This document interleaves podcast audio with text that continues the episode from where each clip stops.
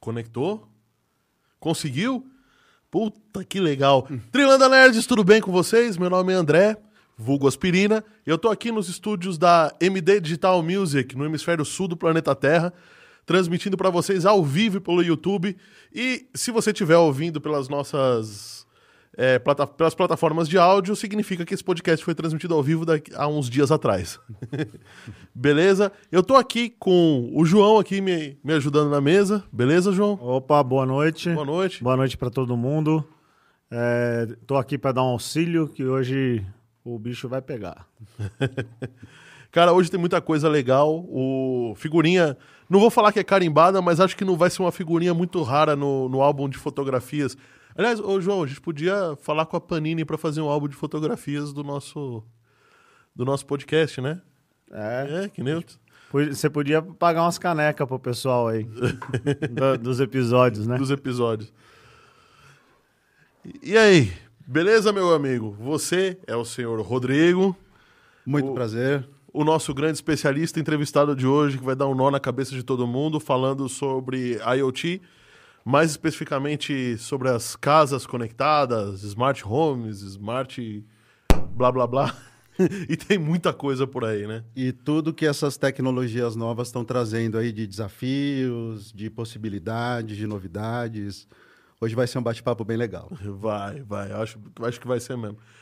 Conta para mim então, quem é você na fila do pão? Para quem não te viu, aliás, essa figurinha carimbada aqui já teve no nosso episódio número 4, falando de impressão 3D, e agora ele vai falar de outra especialidade dele, ou seja, coisas novas. Vamos lá, né? Como eu já estou chegando aí na versão 5.0, a gente acumula aí ao longo do tempo uma certa experiência é, atuando aí em diversas áreas. Eu sou engenheiro naval, formado na Poli. É, logo que eu saí da, na, da, da engenharia que eu me formei, eu fui trabalhar em um estaleiro produzindo jetboats, que é basicamente um jet ski para a família toda, aí que você põe seis, oito pessoas. É legal que você deixa, bota todo mundo, deixa a sogra por último, depois arranca, né? é, isso é bem legal. E pode passar por cima dela que não tem hélice. Que então não, não tem, hélice, perigo, então, não, só assusta a velha ainda. assusta. Desculpa, sogra, eu te amo. Eu também amo minha sogra, hein, Marli? Um grande abraço. Dona Yolanda, abraço. Vou deixar uma homenagem para mim também, né? Senão, chegar em casa... Vai apoiar, é, né? É verdade. Pega. É, e legal no estaleiro que eu trabalhei com desenvolvimento, é, compósitos, né? materiais compósitos, então fibra de vidro, Kevlar, fibra de carbono. E a gente desenvolvia muita tecnologia lá também, é, adaptando as coisas, trazendo novidade de fora. Foi, foi um período bem legal, uma experiência bem gostosa. Puta que legal. Vem cá, é verdade que o Kevlar é, é usado em tanto em colete à prova de bala quanto em alto-falante? Sim, dá para fazer, tranquilo. É, o Kevlar é uma, é uma fibra, fibra como uma fibra de carbono. Como a fibra de carbono, a diferença é que ela tem algumas características diferentes da fibra de carbono. É, e por isso que elas são usadas para colete, à prova de balas e outras características mais. É muito leve, né? E tem todo um glamour. Muito leve e muito dura, né? Muito leve e muito resistente à tração, principalmente. Atração. Por isso que ela aguenta segurar uma bala né, um projétil atingindo aí um colete.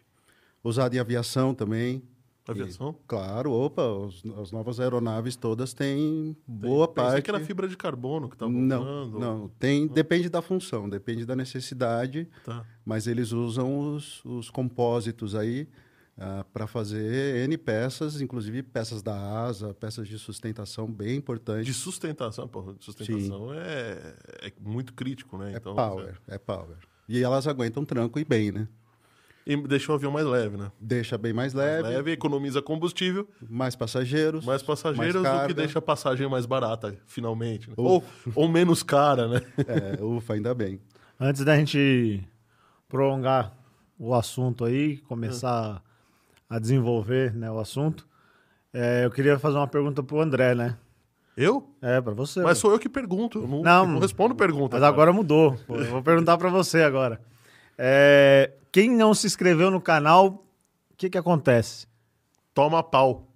É isso aí. então vamos, a gente vai pedir aqui para vocês, por favor, se inscrevam no nosso canal. A gente precisa de like, a gente precisa de inscrição para que a gente melhore nosso, nosso posicionamento dentro do YouTube e possa ter um pouco mais de visualização e tra poder trazer mais desse conteúdo para vocês. E o André já está pegando o endereço IP de todo mundo aqui. Quem, quem não tiver inscrito e entrou nessa live, ele vai atrás. Vou mandar um ransomware direto para tua máquina lá, ó. com um resgate de dois bitcoins. Com 30. Com, não, com 20 dias para 20 horas para você resgatar, senão vou apagar a tua máquina. Ó, o Maneco aqui já tá dizendo que já tá inscrito, ó. É, Fora que vai perder algumas oportunidades. É, Posso dar um spoiler aí do, de uma brincadeira que a gente vai, vai fazer oh, por hoje? favor. Por favor, né? Manda aí. A gente, vocês falaram, vamos bater um bate-papo sobre IoT, essas, como diz o mineiro, internet dos trem, né? É, internet dos trem. Então eu trouxe aqui um brinquedinho que a gente vai sortear aí para os ouvintes aí, para a galera do canal. Uma coisinha bem legal. Bom, então já chama aí o, o, o seu amigo mais nerd, compartilha no grupo da família, porque, cara, hoje eu, hoje vai ser foda. vai ser bom pra caramba. E vai ter um sorteio que, cara, é, eu falei isso na, nas minhas redes sociais, é pornografia para engenheiro. Sem brincadeira. É, é, muito tempo, muitas noites, muitos dias longe da família se divertindo com coisas interessantes. De dá, verdade. Dá o negócio fazer, vai ser legal. Dá para fazer vários projetinhos. Muitos projetinhos pra você impressionar todo mundo, de verdade. o, o mundo maker tá ficando muito legal, né, cara? Cara, isso é uma coisa que eu acho mais espetacular é, do conhecimento aberto, né, dentro da internet, do open source. É realmente você hoje poder comprar esses dispositivos baratinhos, uma merreca, é, recebe em casa pelo correio, pelo com toda correio, a segurança. E você tem muita, muita informação. Mas vem da China. Vem da China, porque é a China que fabrica mais barato, né? Se você quiser pagar mais caro, não tem problema. A gente vende para você. Não, mas aí o embalador lá tá com português. Já, já, já foi, né? Já foi, já foi, já foi. O, o John falou que tá salvo, né? Já, já se inscreveu? Já se inscreveu. Eu vou verificar aqui. Deixa o Maneco, pelo jeito, não, né? Ele só falou boa noite, senhores, aqui. Não, ele falou já tô inscrito. O Maneco, Maneco não, o Zeidan, o Zeidan. Zedan não se inscreveu, cara, deixa pra lá, ia falar uma rima que eu não posso falar aqui. se lascou. Se lascou, isso aí.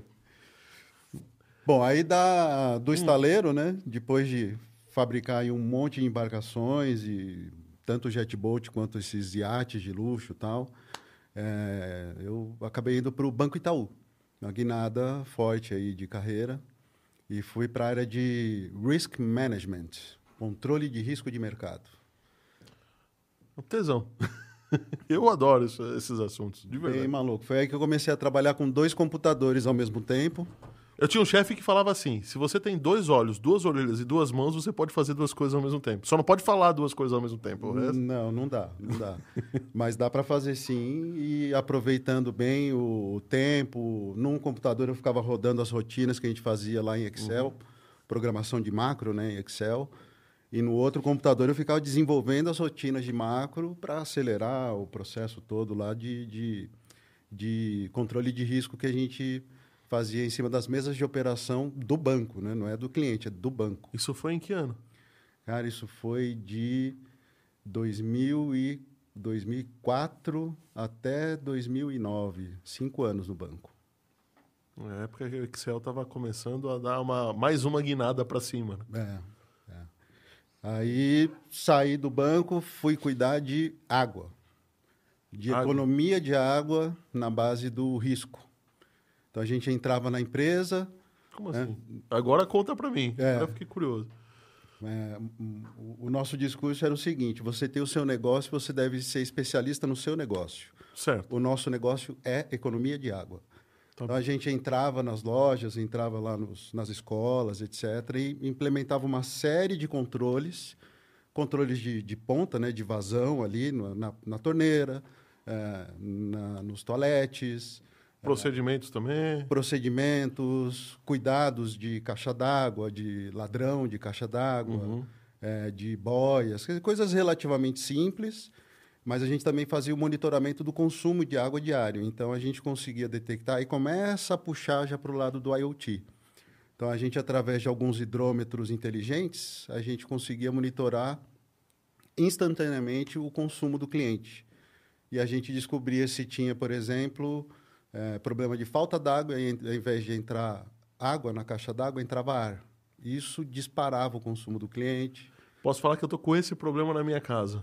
Entra muito ar, né? Tem uma solução que é espetacular, cara. E aquele redutorzinho que você compra lá, aquele lá. Não, Não, não é redutor, não. Redutor não, é um.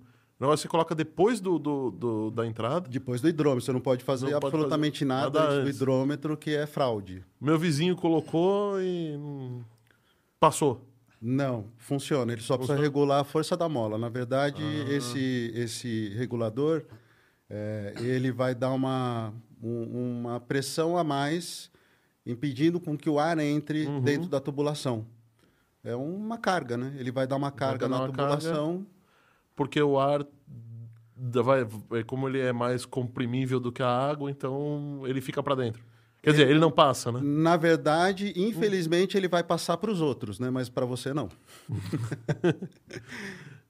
Talvez seja por isso.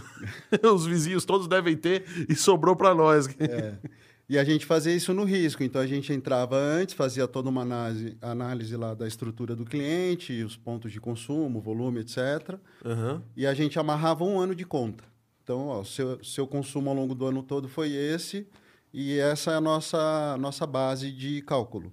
Então, a gente vai entrar com toda a mão de obra, com todos os equipamentos, com todo o know-how, tecnologia, e a gente vai tentar derrubar o seu consumo, e na média a gente conseguia derrubar 30% a 50% o consumo de água do cliente. E essa economia a gente dividia. É, pelo que eu tô pagando de água, então chama essa empresa lá que já tá, tá valendo. Pois é. E aí, depois de um tempo nessa empresa, eu acabei indo para automação. Na verdade, o começo da automação, eu queria fazer exatamente a mesma coisa, mas com energia elétrica. Porque normalmente numa empresa a conta d'água é 2 mil, a conta de luz é 10. É 10, sim. Até porque você tem um problema ali de potência aparente potência. é, potência real e potência aparente que desloca né, a- os vetores e, e é um problema sério, né? Inclusive, a- as concessionárias multam as empresas se você Sim. não corrige o fator de potência, né? É, por, por sobrecarregar só Por uma sobrecarregar fase, só uma né? fase, é. É. Então, basicamente, é, é bem por aí o caminho, né? Para grandes consumidores, colocar cabine primária, é, você comprar, Comprar energia, atacado, né? é, comprar energia no atacado. ah, e dentro do ambiente da fábrica ou da empresa, Hum. você analisar e substituir N é, componentes que demandam energia por componentes de maior eficiência Maior energética. Sim. Então- Troca a luz incandescente por LED já melhora um já monte. melhora um monte, é, controlando o que, que tem que ser ligado, o que, que não tem que ser ligado. Então, aí entra a automação do ambiente para controlar a iluminação. Tinha mu- muito cliente que a gente chegava lá, via que o cara deixava a luz acesa dos ambientes 24 horas por dia, e, né? e não tinha ninguém lá dentro. Então, desperdício total de energia e de receita, né, de capital. Sim, você imagina numa indústria, um monte de motor pesado rodando, depois à noite ainda que não tem turno, larga É. tudo ligado, ventilação, etc. E desde coisas Hum. relativamente simples até coisas um pouco mais complicadas, né? Então, desde esquema de ligação, por exemplo, de motores, Uhum. é, até... Banco de capacitor, Banco de regulagem, capacitor, capacitor regulagem, variável, é. etc. Isso aí, isso aí. Mas eu, eu comecei pensando nisso, mas no final eu acabei indo para automação residencial. É, o, como, como projeto de risco, para você Hum. conseguir entrar numa empresa, o, o dispêndio de capital que você tem que fazer é muito grande para você chegar lá e trocar todas as lâmpadas, botar cabine primária. É, quer dizer, os investimentos são altos. Em são teoria, você era novo no mercado, né? Então. Novo no mercado e sem, E sem, sem, tutu, capital de risco para investir, né? sem cascaio para investir, eu vi que dava Uhum. para fazer uma coisa bem legal na parte de automação residencial. Em que ano isso daí? Cara, isso aí foi 2009, 2008, 2009, por aí. Gatinhando, né? É. Era tudo, era tudo meio que cabeado ainda, né? Tudo, tudo cabeado e assim, é, o que existia de automação residencial na época era todos os, todos os módulos, controles, tudo cabeado. A pessoa já fazia o projeto da casa já com, já pensando na automação, não dava para ela depois querer fazer, porque ia ser um baita de um transtorno, né? É, isso é quase que inviável você pegar uma, uma Não, você residência. fica passando cabo para tudo quanto é lado, você imagina, não, não, é, não é prático. Não pode usar a mesma estrutura da rede elétrica, você tem que ter uma estrutura independente. Se não induz no sinal, né? Aí Exatamente. já não. Você tem problema de interferência. De interferência, de queima de controlador, né? Etc. E hoje você já consegue fazer 10 vezes mais do que naquela época sem um cabo, se você quiser. Muito mais. Hoje você já tem vários dispositivos aí baratinhos no mercado que funcionam normalmente conectados via rede O Wi-Fi. que você precisa fazer é chegar, fazer chegar energia, né? Se não tiver energia, ainda, você ainda não consegue. Mas... Normalmente, boa parte desses, desses gadgets, eles ou estão conectados na rede elétrica, Elétrica. então a própria energia do Sim. ambiente funciona a rede Wi-Fi, ou eles têm umas pilhazinhas, eles vêm com algumas eh, com alguns recursos de auto-energização eh, que permitem que eles funcionem. Normalmente, eles não funcionam constantemente. Eles funcionam de uma forma, digamos, inteligente.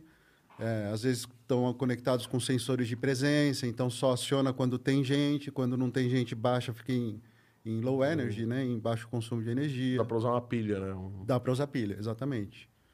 E de tanto em tanto tempo tem que trocar pilha. Ele avisa. Então, Hoje, muito um, um exemplo bem comum de, disso são as fechaduras inteligentes, né? as fechaduras biométricas. Sim. É isso que eu ia falar. Tava Porque, pensando nela. em teoria, é, tudo que você pensa em, em automação, se a gente parar para pensar, a gente precisa de energia elétrica. Precisa. Mas, pô, você vai chegar na sua casa, não tem energia elétrica, você não vai entrar.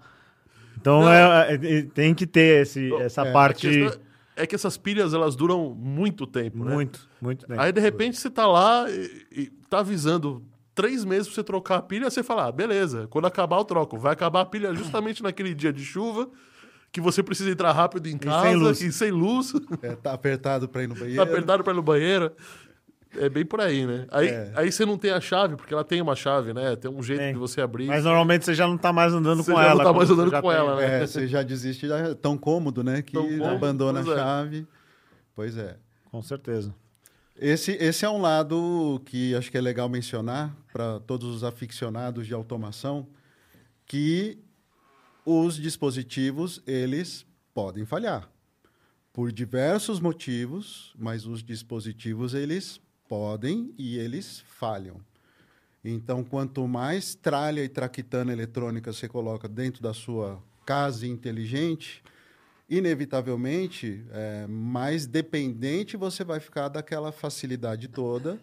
E às E vezes. depois, ela, quando ela falha, Às vezes você falha. vai tomar, né? Toma, às vezes É, um- falha. um- um- uma coisa básica aí que todo mundo faz e não precisa ter uma casa automatizada é quando falta luz, você vai meter o dedão lá no interruptor, né? Seria a mesma coisa quando você tem essa parte da automação, você já está tão acostumado que você às vezes esquece que às vezes a automação não está ligada e você. É. Acontece bastante. Isso. Eu queria, antes de falar, antes da gente entrar no assunto, a gente já, já tá entrando no assunto, mas eu queria só dar um, um recadinho. A gente recebeu aqui um. Uma, não umas críticas, mas o pessoal falando assim: meu, vocês estão aí é, sem máscara, esse tipo de coisa. Eu queria falar que, por mais incrível que pareça, a gente toma sim as precauções. Tem um gadget aqui, né? Pode falar, pode chamar de gadget, né? Pode, claro, Pode. por que não? Ele é um. Tem duas plaquinhas aí com. É o Ozzy, gerador. é em homenagem ao Ozzy, é isso? É o Ozzy, Osbourne? É o Ozzy Osbourne. Esse daí é um gerador de ozônio com placas de efeito corona. Isso aí. Efeito corona não é de coronavírus, tá? É outra coisa. Então, esse estúdio aqui, antes da gente chegar, o, o pessoal do estúdio, né, João? Isso. Faz um banho de ozônio aqui, geral. E na hora que sai também. Na hora que sai também, ele fica fechado, passa pelo menos um dia com, com ozônio aqui. Ainda o ar-condicionado tem seus filtros, tem tudo redondinho e, nós estamos aqui com um certo distanciamento. Então fica tranquilo que coronavírus aqui não vai pegar, não. Então, Rodrigo, uma, uma questão assim que eu, eu gostaria de, de, de entrar, né? É, a automação hoje em dia, ela é, é, você está muito focado a, a alguns alguns padrões assim que se utilizam, né? Que Você, eh, a- o legal da automação é você fazer as coisas sem precisar fazer, né? Simplesmente com a fala ou é, o, o- o- próprio ambiente vê que ah, você cria uma automação onde ele já sabe que está calor, ele já liga um ar-condicionado é, e daí por diante, né? É, no seu modo de ver, assim, com a sua experiência, é, qual é o- o- o padrão que você acha que é o que está mais desenvolvido hoje, dessa- desses grandes nomes que nem Amazon, a Apple, o Google? Qual que você vê que já está mais é, integrado com um sistema mais amplo? Mas. No ma- qual você não vai ficar na mão se você precisar comprar um dispositivo que ele não vai servir naquele padrão.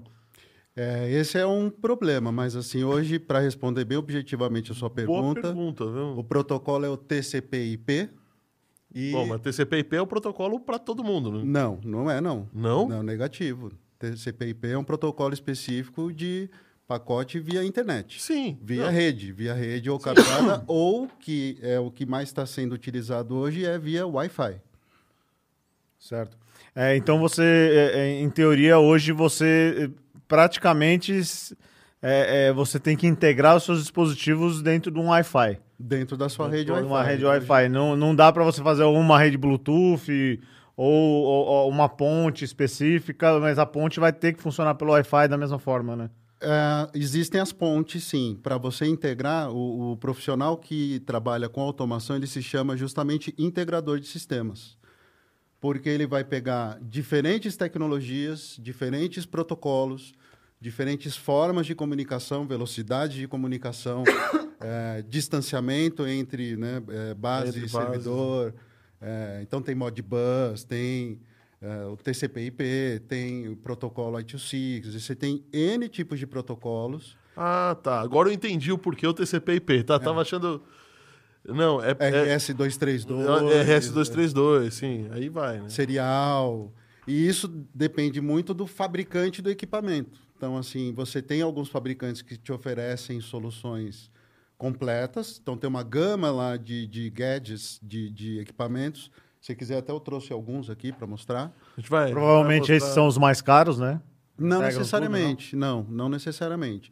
O que acontece é que, do lado do fabricante, né, do lado de quem está querendo apresentar uma solução de automação, eh, ele obrigatoriamente tem que, para passar de um certo nível de automação, integrar com alguma outra coisa. Porque, normalmente, ele não vai fabricar aquela coisa específica. Vou dar um, um exemplo bem simples para você. Emissores de infravermelho. Então, emissor de infravermelho, você controla o ar-condicionado, você controla a sua TV, Um o seu som ah, e N outros dispositivos, principalmente de home theater, né? esses dispositivos, O que tem controle. Basicamente o que tem controle remoto, né? basicamente o que tem controle remoto. Então, existem já fabricantes que estão aí já há um bom tempo na praça e que têm soluções de replicadores de infravermelho. Então, para que, que você vai fabricar uma coisa que já existe? É um pouco de reinventar a roda. E, e reinventar a roda é caro, né? Não é que assim, ah, eu vou fazer aqui porque assim eu, eu tenho uma solução completa. É que não é muito comercialmente e financeiramente salutar você começar a brigar com um cara gigante no mercado que você está vendendo ali, sei lá, 50, 100 componentes por mês, o cara vende milhares para o mundo inteiro. Não adianta competir, né? E, e- e você, como, como idealizador assim, de, um, é, é, de um projeto, é, existem N marcas que esses, esses sensores não são mais necessários. A gente pega uma LG, a gente pega uma Samsung, eles já têm o próprio, a- o próprio jeito de conversar dos equipamentos deles, né? Com o próprio aplicativo deles. Só que, pelo que eu enxergo, posso estar errado, mas é, eles não existem integrações é, com outras coisas. Você precisa ter o aplicativo da LG para trabalhar aquilo. É, é, ou existe alguma coisa que você centraliza tudo e todos os, os utilitários. Por exemplo, a LG hoje você já, já tem um- a, a, a, a própria lava- lavadora de roupa, onde você pode baixar ciclos, é, colocar horário para ela começar a lavar. É, o ar-condicionado já você pode comandar por ali, você pode deixar um liga e desliga. É, é, ainda não via um que tenha por sensor, tipo, ah, caiu tanto de temperatura, mas deve existir provavelmente. Existe. E você enxerga como é- essa briga? E Porque, na verdade, como que. Você não vai comprar tudo LG na tua casa. Ou não vai comprar tudo Samsung. É. E como é que faz isso? É, e é uma questão de estratégia de cada fabricante. Né? Hoje você tem um movimento muito grande por parte dos fabricantes de eletrônicos em geral de transformar o seu equipamento em algo inteligente, algo IoT. É, o IoT, né, a internet das coisas, até né, um, um dos temas aí do, do bate-papo, é, basicamente é você disponibilizar o controle daquele dispositivo pela internet. Ah, os fabricantes, normalmente, eles também disponibilizam para os integradores uma forma de você acessar aquele dispositivo para você poder integrar ele com uma outra tarefa. Isso pode ser feito, às vezes, através do aplicativo proprietário do próprio fabricante, é, ou isso pode ser feito através de um, um hackeamento, hackeamento digamos do- assim, daquela função. Então, lá, logo no começo, um dos primeiros é, equipamentos que eu comprei foi um leitor de infravermelho. Então, ah, o ar-condicionado meu aqui é Fujitsu, é Samsung, é LG, ou seja lá que marca for. Não interessa. Eu chegava no ambiente do cliente, hackeava, né? Todos, lia os, todos os códigos, códigos lia do todos os controle códigos, remoto. Todos. Liga, desliga, aumenta a Uhum. temperatura, diminui a temperatura, põe para secar, põe para movimentar a palheta. Lia todos os códigos, montava uma biblioteca e esses códigos todos depois entravam normalmente dentro de um programa que a gente roda tudo. E aí esse programa integra. É esse programa integra. É. Integra porque ele, ele tem o sinal da radiofrequência, ele tem o sinal do infravermelho, ele tem o protocolo 232 para mandar o sinal para o dispositivo que vai ligar o som. Então seria a central de controle da casa que vai. Como- Como é que é a arquitetura hoje? Como é que funciona a arquitetura hoje de um, de um sistema? Eu quero automatizar minha casa. Quero que seja minha casa seja a mais automática possível. Então, a hora que eu acordar, eu quero que a cortina levante, quero que a luz comece a acender devagarinho. Sei lá, tudo. Quero que a máquina ligue é, na hora de ligar. e Na hora eu- que a energia é mais barata. na né? hora que a energia é mais barata. é. Quero chegar na cozinha, o meu café tá pronto. Quero chegar na cozinha, meu café tá pronto, etc. É, a gente vai analisando ponto a ponto. Hum. Então a gente vai para cada função, para cada coisa que você deseja, vai ter algum dispositivo atrelado àquilo. Sim, E aí você vai tem montando. Pelo menos um atuador, né? Sei lá, para máquina de café eu devo ter um relé lá que abre ou fecha na hora que eu, que eu Depende mandar, né? da sua máquina de café. Se for uma máquina de café padrão, é, você vai ter que é, ligar. ela de café antes. Você né? vai, você vai ter que deixar ela preparada no dia anterior. E vai ter quente, uma tomadinha smart que pode ser acionada via Wi-Fi por um aplicativo, que tem hoje vários que fazem isso. É, Você tá falando de uma cafeteira simples no, de, de- com aquele botão simples de liga e desliga. Liga e desliga. Mas se você tem um- uma, ó, é, por exemplo, uma cafeteira no Uma qual... Nespresso, velho. É, não sei se a Nespresso já tem essa tecnologia, mas às vezes é, deve ter, acredito que tenha.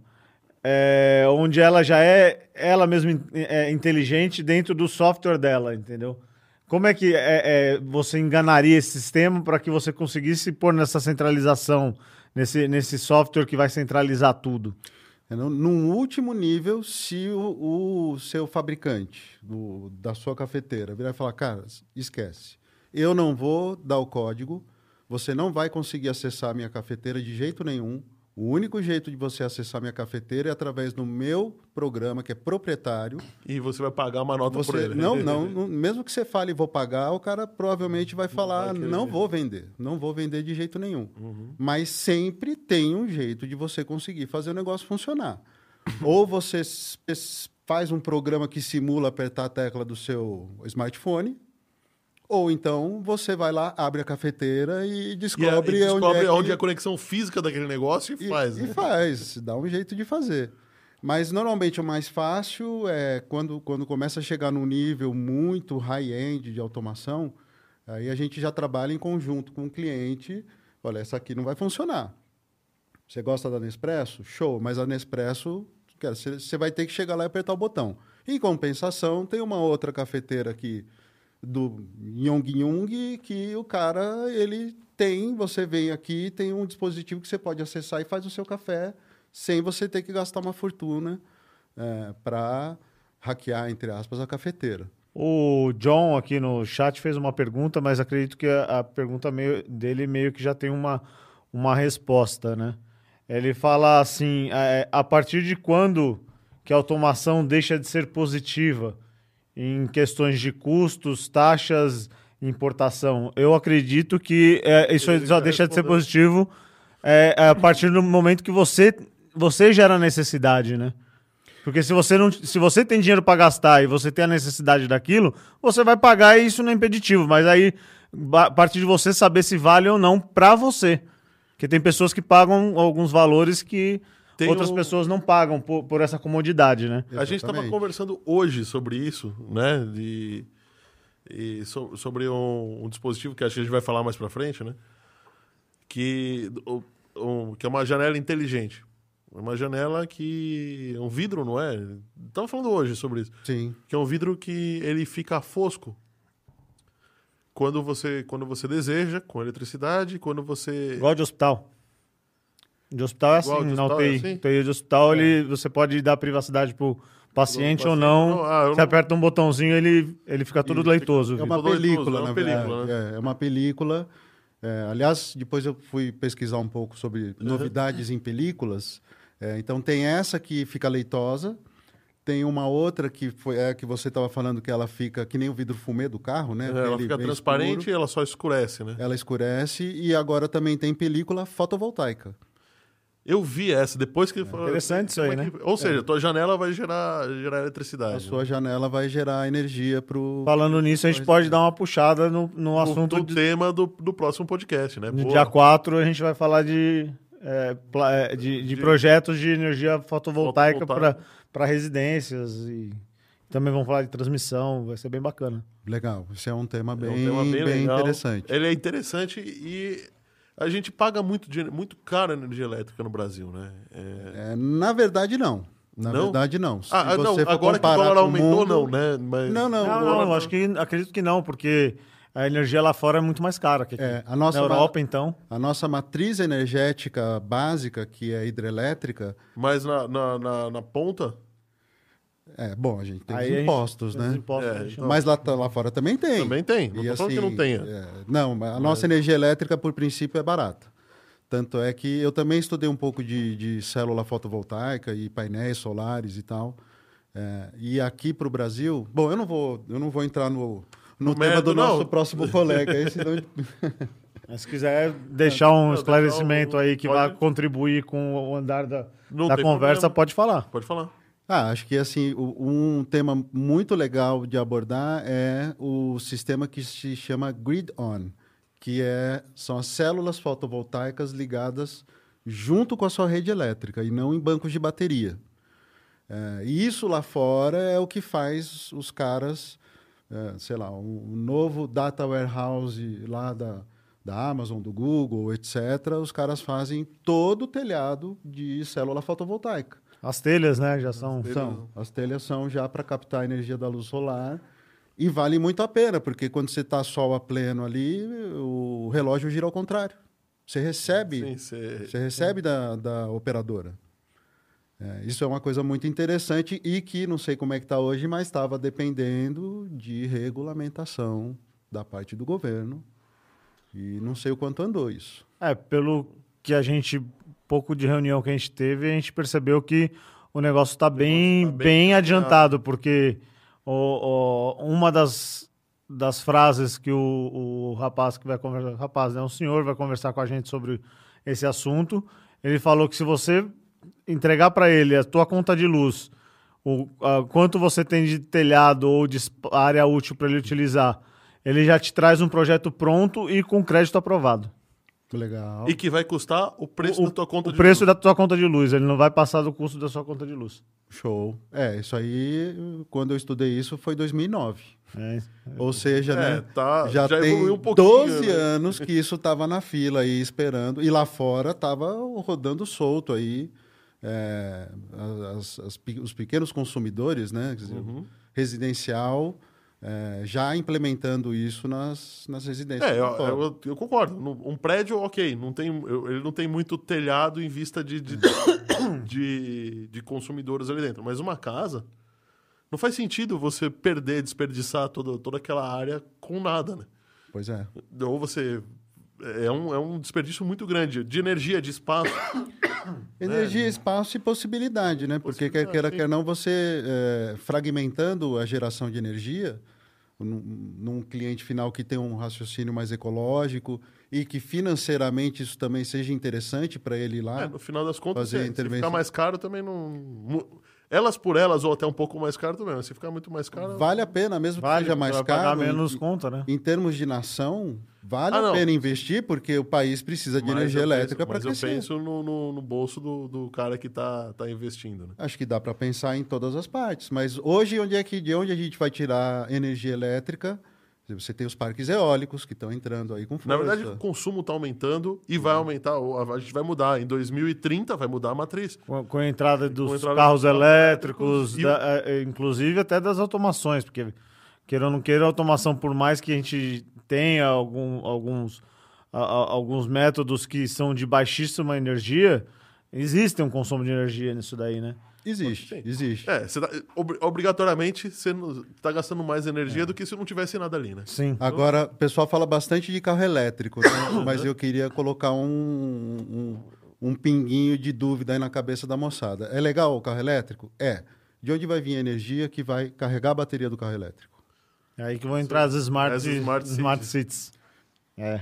É, realmente. Mesmo Você vai assim, ter que gerar essa energia em algum Vai ter lugar. que gerar em algum lugar.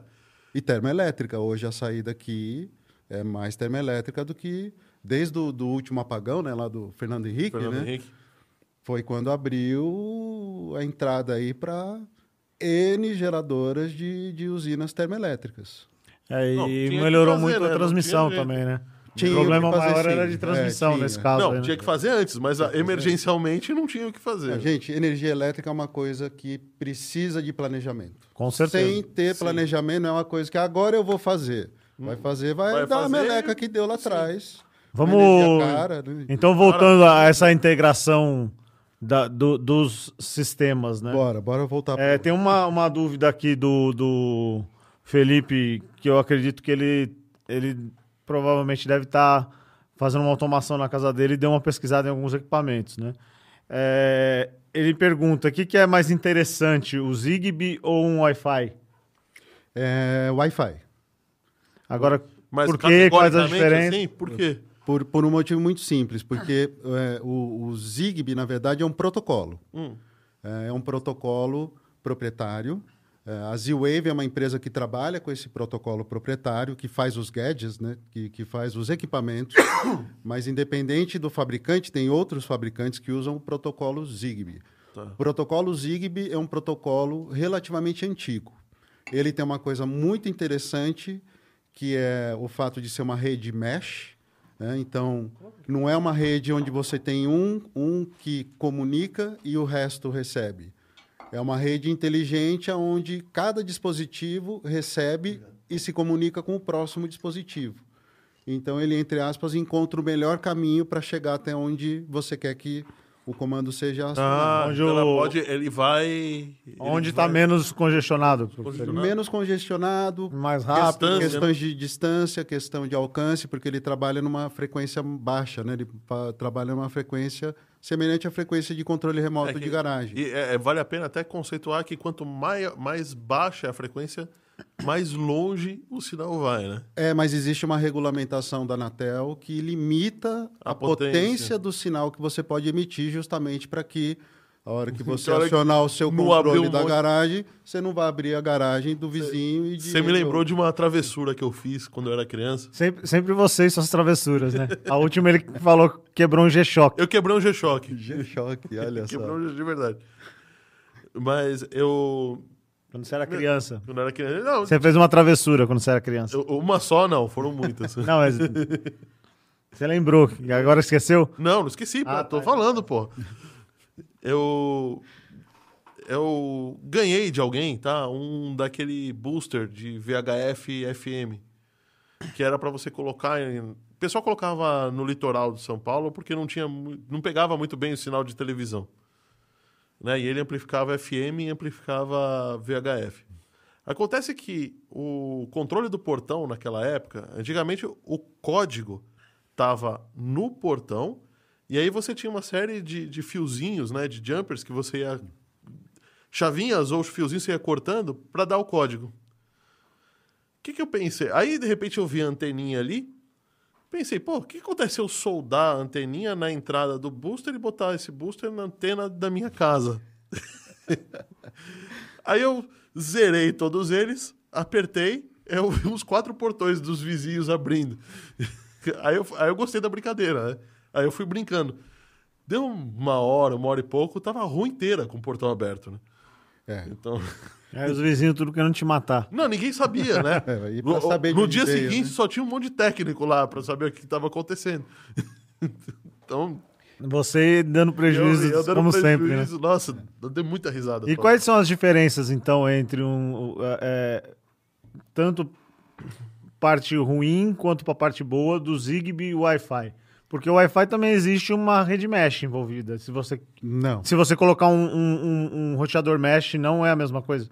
O, o- não é a mesma coisa. Pelo seguinte, o dispositivo Zigbee ele vem embutido dentro dele já a estrutura da rede mesh. Então você não precisa configurar, digamos. É, ou seja, se eu colocar aqui, é, vamos dizer que você queira acender todas essas oito lâmpadas aqui do ambiente através de um controlador com Zigbee. Você vai colocar em cada lâmpada esse controladorzinho. A hora que ele energizar, ele já vai perceber que o, o módulo 2 está mais perto do que o módulo 5 que está lá na ponta. Então ele já vai criar essa rede e quando você tentar comunicar do módulo de um extremo com outro módulo do outro Vai extremo, ter um atraso. Não? não, pelo contrário, ele já sabe que o caminho mais rápido é usando o módulo 4, o 8 e o 10. Ele pula. É, tá todo mundo interligado. Porque ele vai, vai pingando ou vai, vai, vai gravando. Como é que eu posso dizer? Ele vai mapeando a rede ao longo do tempo, é isso? Não, não sei exatamente como funciona o mapeamento, mas assim, o princípio da rede mesh é que quando você cria ela, é como uma teia de aranha, todos os nós estão interligados, não só por um único caminho. Ele descobre que o caminho talvez seja por comparação de, de sinal, quanto, quantos milissegundos levou aqui para o 1, para o 2, para o 3, para o 4. Ah, o 4 foi mais rápido, então vou, pro- vou priorizar por ali. Eu imagino que seja alguma coisa do gênero, mas eu não sei como é que ele. É que eu, é, é, você foi bem, bem ligeiro na tua resposta. Você falou Wi-Fi sem titubear. Sim. E até agora não, não vi você dar o porquê que você escolhe o Wi-Fi. Porque o protocolo Zigbee é um protocolo proprietário e são poucos os fabricantes que te oferecem os módulos Ok. Zigbee para você colocar dentro do seu produto, como a Z-Wave fez, como tem outros. É- é que- custo. que- é custo. É É custo. É um módulo caro. Tá. E Se você for. com- Olha, a última vez que eu vi um, um emissor e um receptor para fazer, né, eu começar a brincar de, de criar o meu gadget ali, o, o meu equipamento, com o protocolo Zigbee, cada peça custava algo em torno de 250 reais. Um, um transmissor 250, um receptor 250. é, e hoje você compra módulozinhos com Wi-Fi. Por quê? Porque fabrica muito mais, o volume de produção é absurdamente maior, portanto, cai o custo. Mas tem outros poréns, tá? Assim, tem, tem uma questão, o, o, o Zigbee, eu não me lembro exatamente qual é o limite, mas você tem um limite de pontos dessa teia, dessa rede. tá? Então, você não pode colocar, por exemplo, 500 módulos aqui numa universidade, todo mundo... Não, não vai funcionar. Se eu não me engano, eram 250, acho que até por conta dos bits, né? De, de identificação de cada um. Mas tinha um limite. é, E o roteador também tem limite, né? Você não consegue ligar N dispositivos Wi-Fi. Quer dizer, é, a vantagem do Wi-Fi, a princípio, é que é um dispositivo mais barato e mais acessível. E está sendo fabricado em alta escala lá fora. Sim. E pensando aí em, em automatizar uma casa, né? É, você provavelmente deve pegar projetos de casas completas, apartamento, casas. É, mas sempre tem aquela, aquela pessoa que ela quer ter alguma coisa automatizada. Só que ela não tem o dinheiro para investir de uma vez só.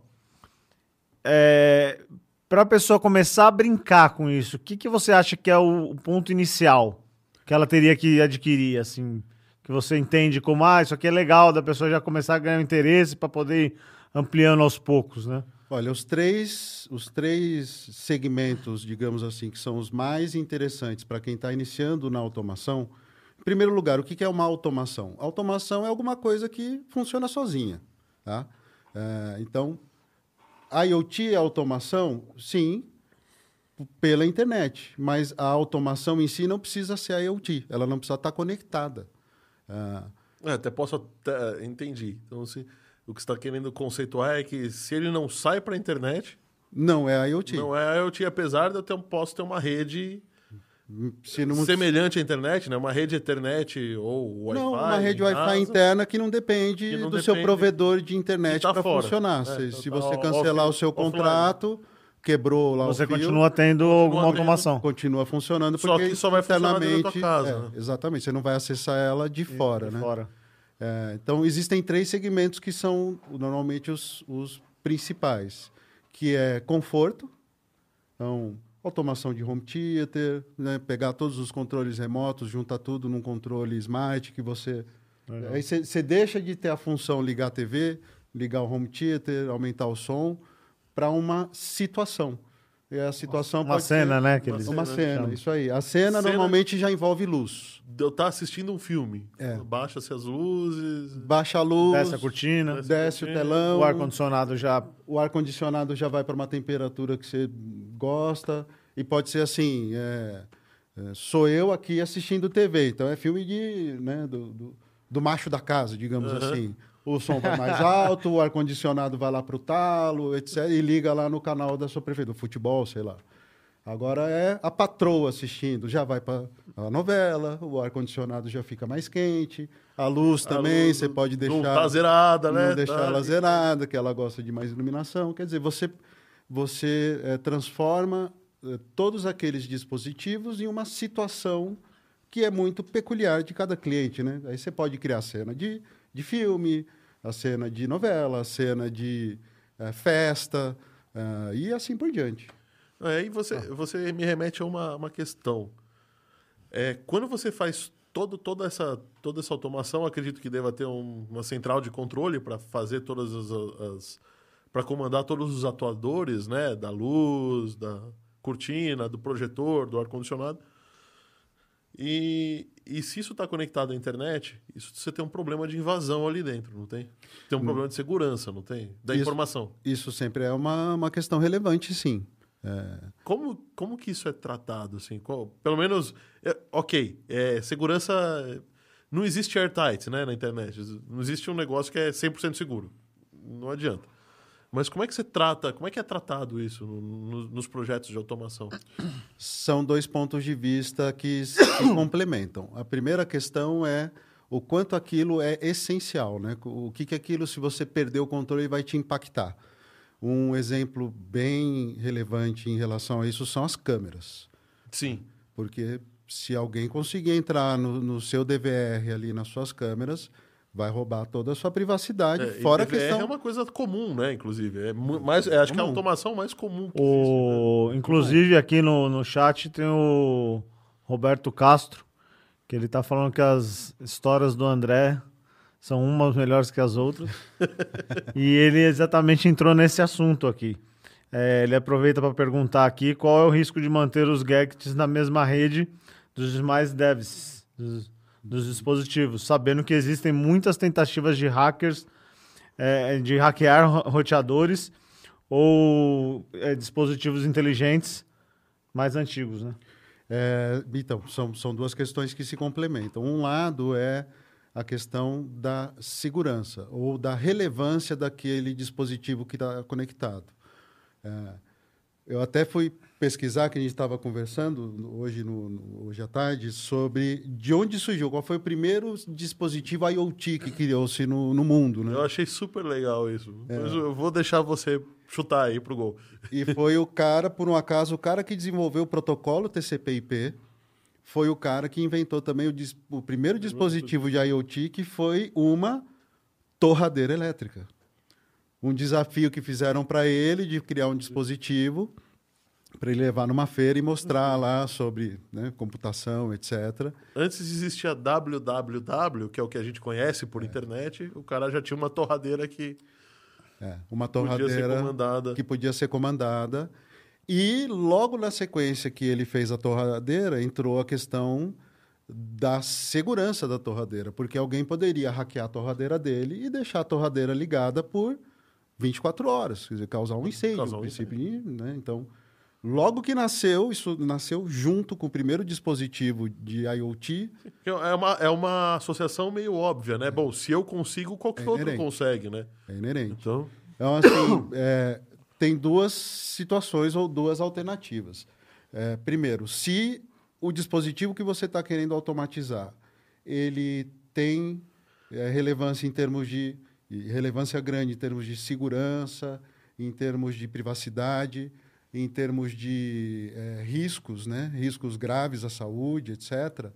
Normalmente você não mistura com os outros dispositivos. Dá um exemplo aí. Um exemplo seria, por exemplo, DVR. DVR é uma coisa que normalmente para o meu cliente eu conta aí o que é DVR, pra quem Ah, não sabe, né? Se alguém tiver assistindo a DVR gente, é não souber. boa, boa. DVR é um é, digital video recorder, é um gravador de vídeo digital é, que grava a imagem das câmeras, né, de segurança aí da sua casa, do, do seu do seu apartamento. Eu quero acessar isso pelo meu celular. E eu, eu sempre faço essa pergunta: olha, você precisa de fato isso? Pensa, pensa na situação em que você precisa acessar ah, as imagens online. Porque, quer queira, quer não, é um risco. É um risco que alguém possa entrar no seu DVR, que possa copiar suas imagens, que possa acompanhar a sua vida no dia a dia ao vivo. E aí fica fácil de entrar na casa, né? Você consegue descobrir a rotina. Ele sabe quando não tem ninguém. É. Não precisa nem descobrir a rotina, né? O cara olha lá e fala, não tem ninguém, É. beleza, posso ir.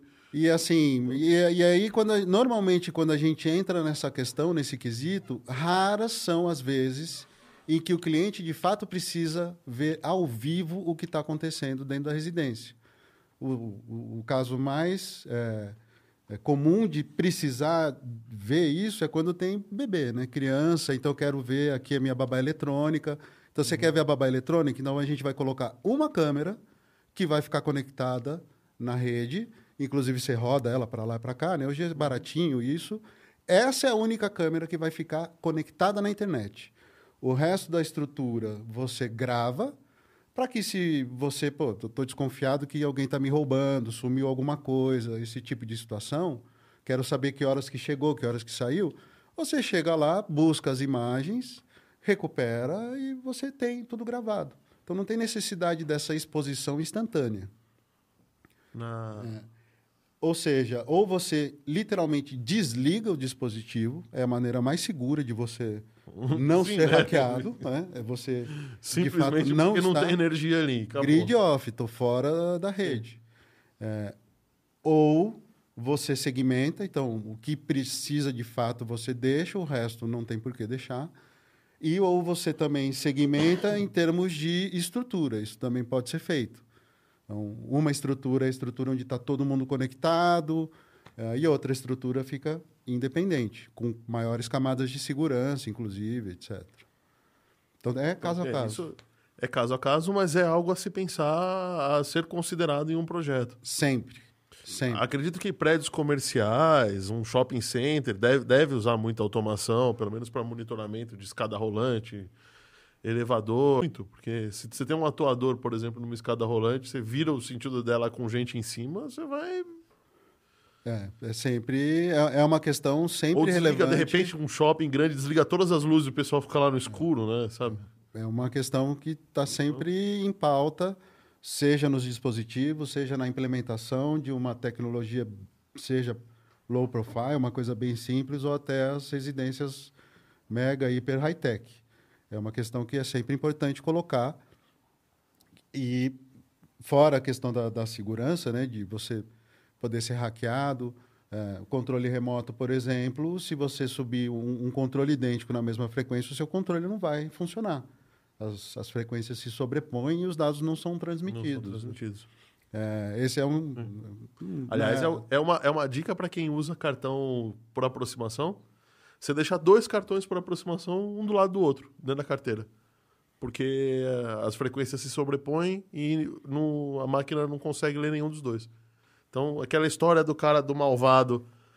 eh, eu vi um vídeo na internet que o cara passava a maquininha né, de, de débito Nas bolsas, nas né? bolsas, né?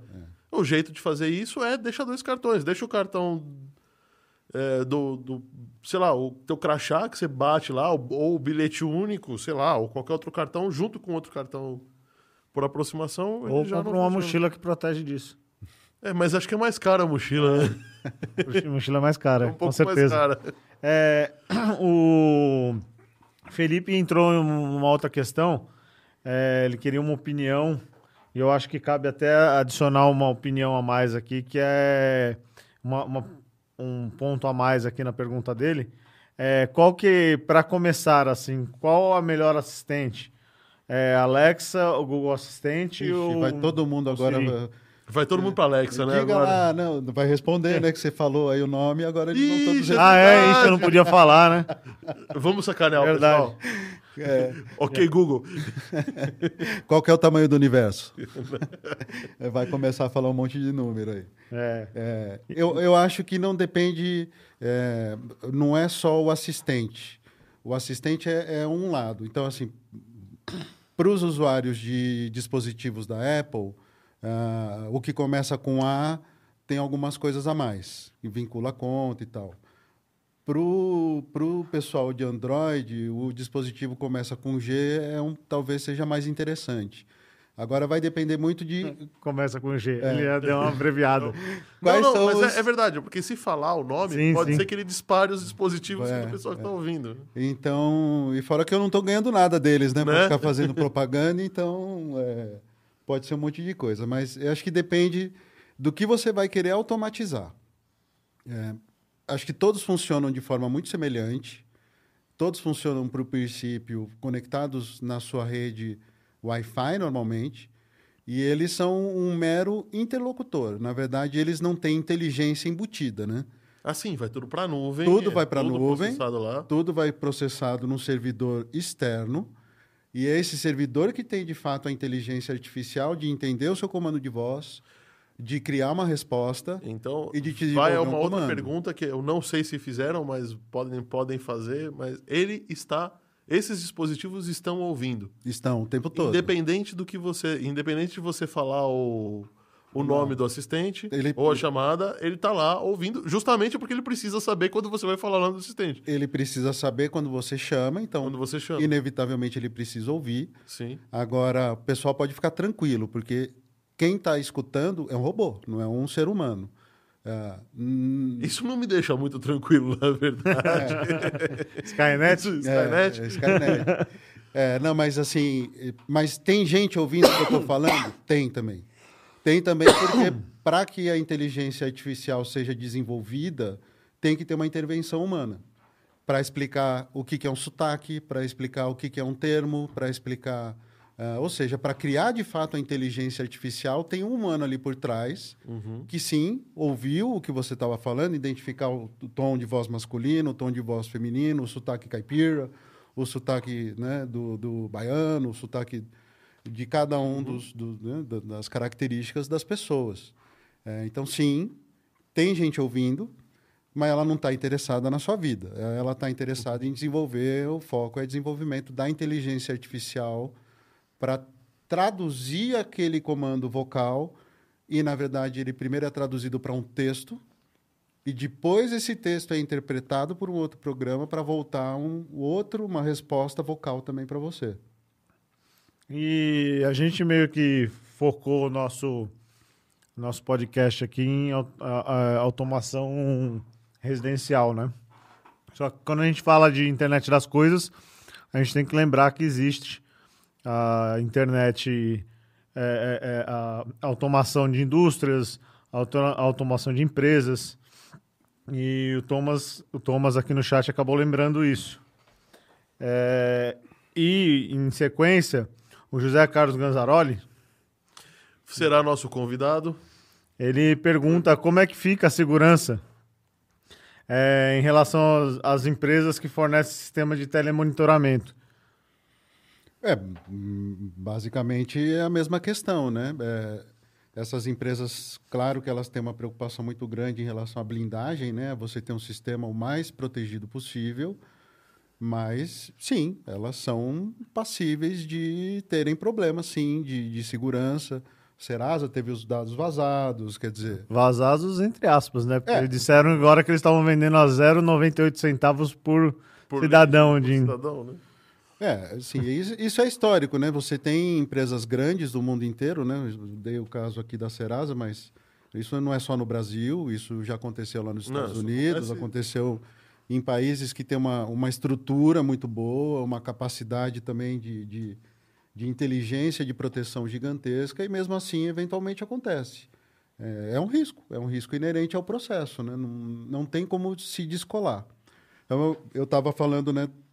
voltando na questão da casa, né? O, o- um dos primeiros itens é a questão da segurança, que você tem que estar atento. Né? Então, isso precisa de fato estar conectado, isso vai trazer muito benefício, benefício que, com, que, Que compense compense o risco, a né? exposição ao risco que existe, que é inerente a você colocar aquilo conectado. É, uma outra questão, que é onde normalmente se entra na automação residencial, é a questão do conforto.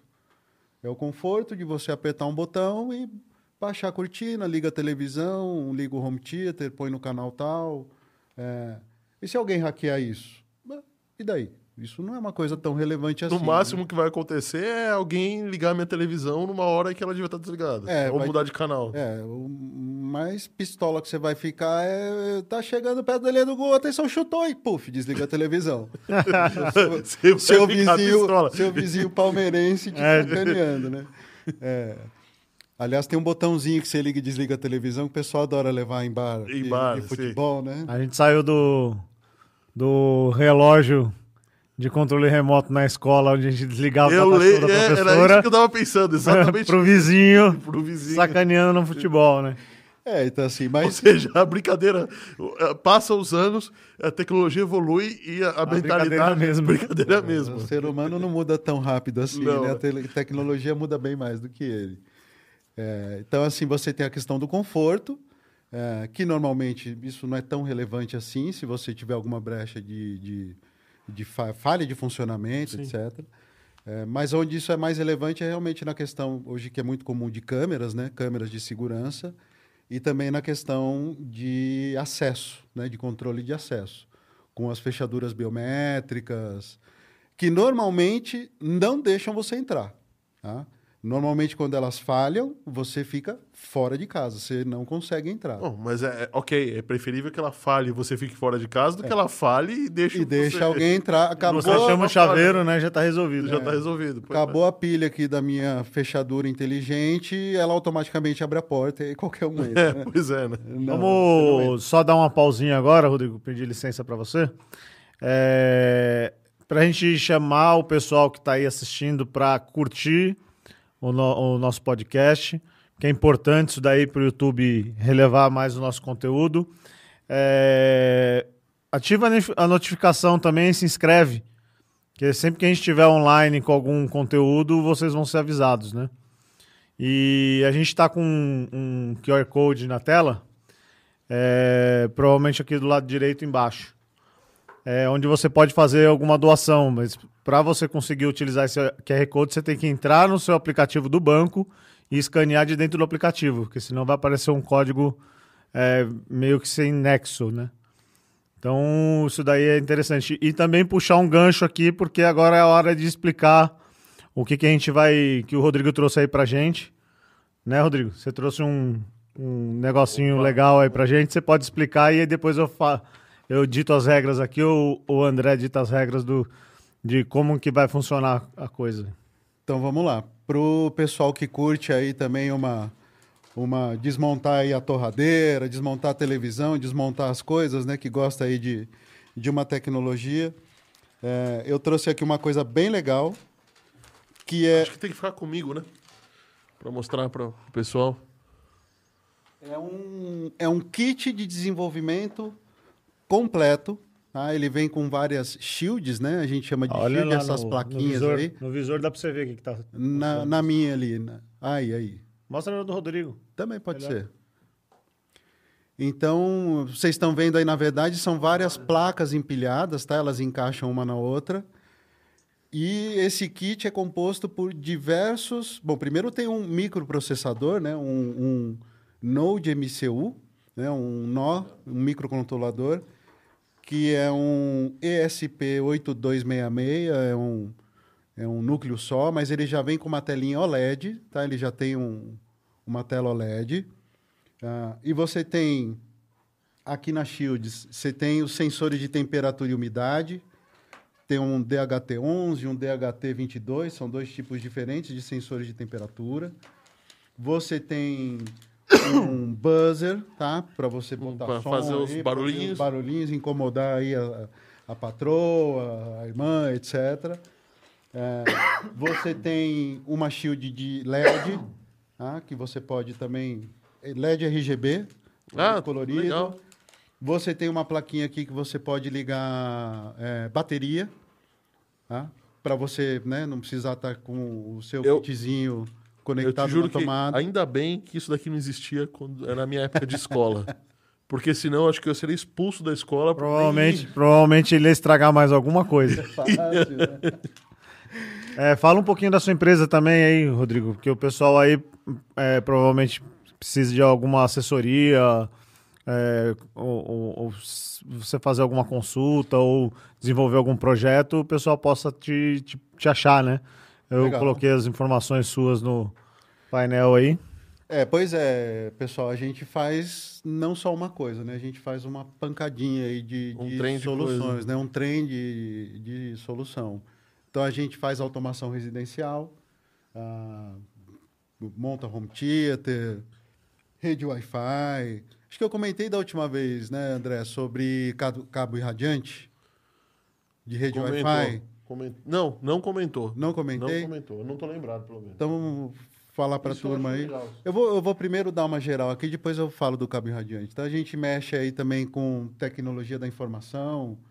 É, o meu sócio Fábio trabalha bastante nessa parte aí de montar micro, configurar servidor, é, Linux, né? toda essa parte de, de TI, instalação de programas, etc.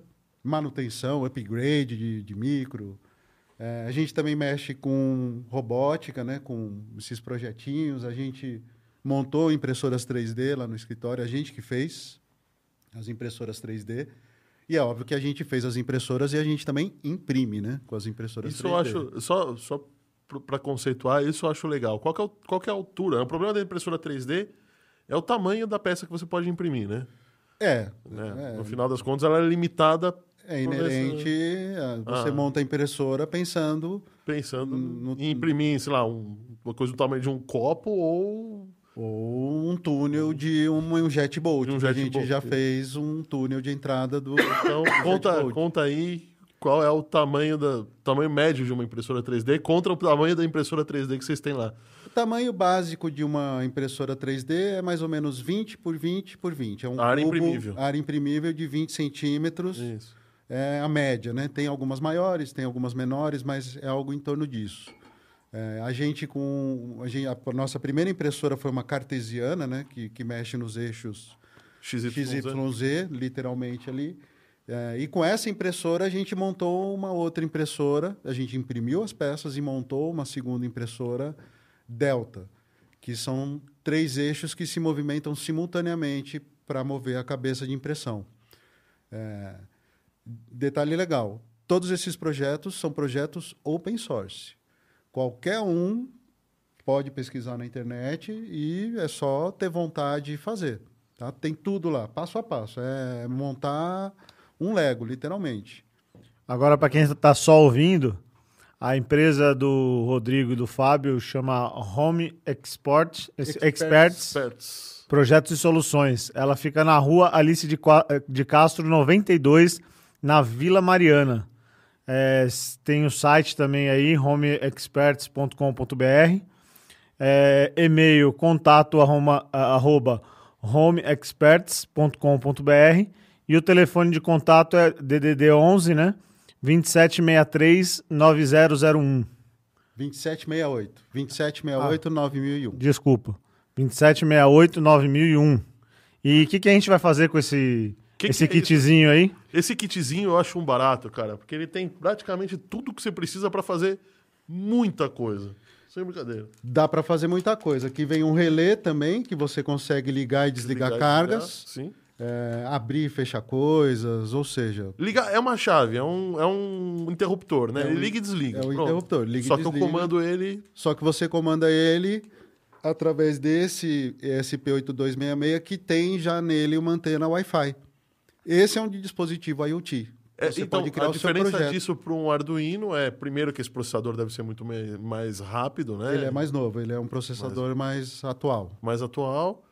Ele tem uma tela, o que ajuda pra Tem. caramba quando você está desenvolvendo alguma coisa. Tem uma telinha LCD aqui, um OLED de 0,96 polegada aqui. É, ok, já é o suficiente para você debugar o seu software quando tá dando algum problema. Para você ver o que está passando, a tá temperatura, acontecendo. a umidade, o endereço IP. seu- Vocês estão me enrolando. O que, que é pra fazer com esse kit aí? O que, que é Então. para fazer com esse kit aí?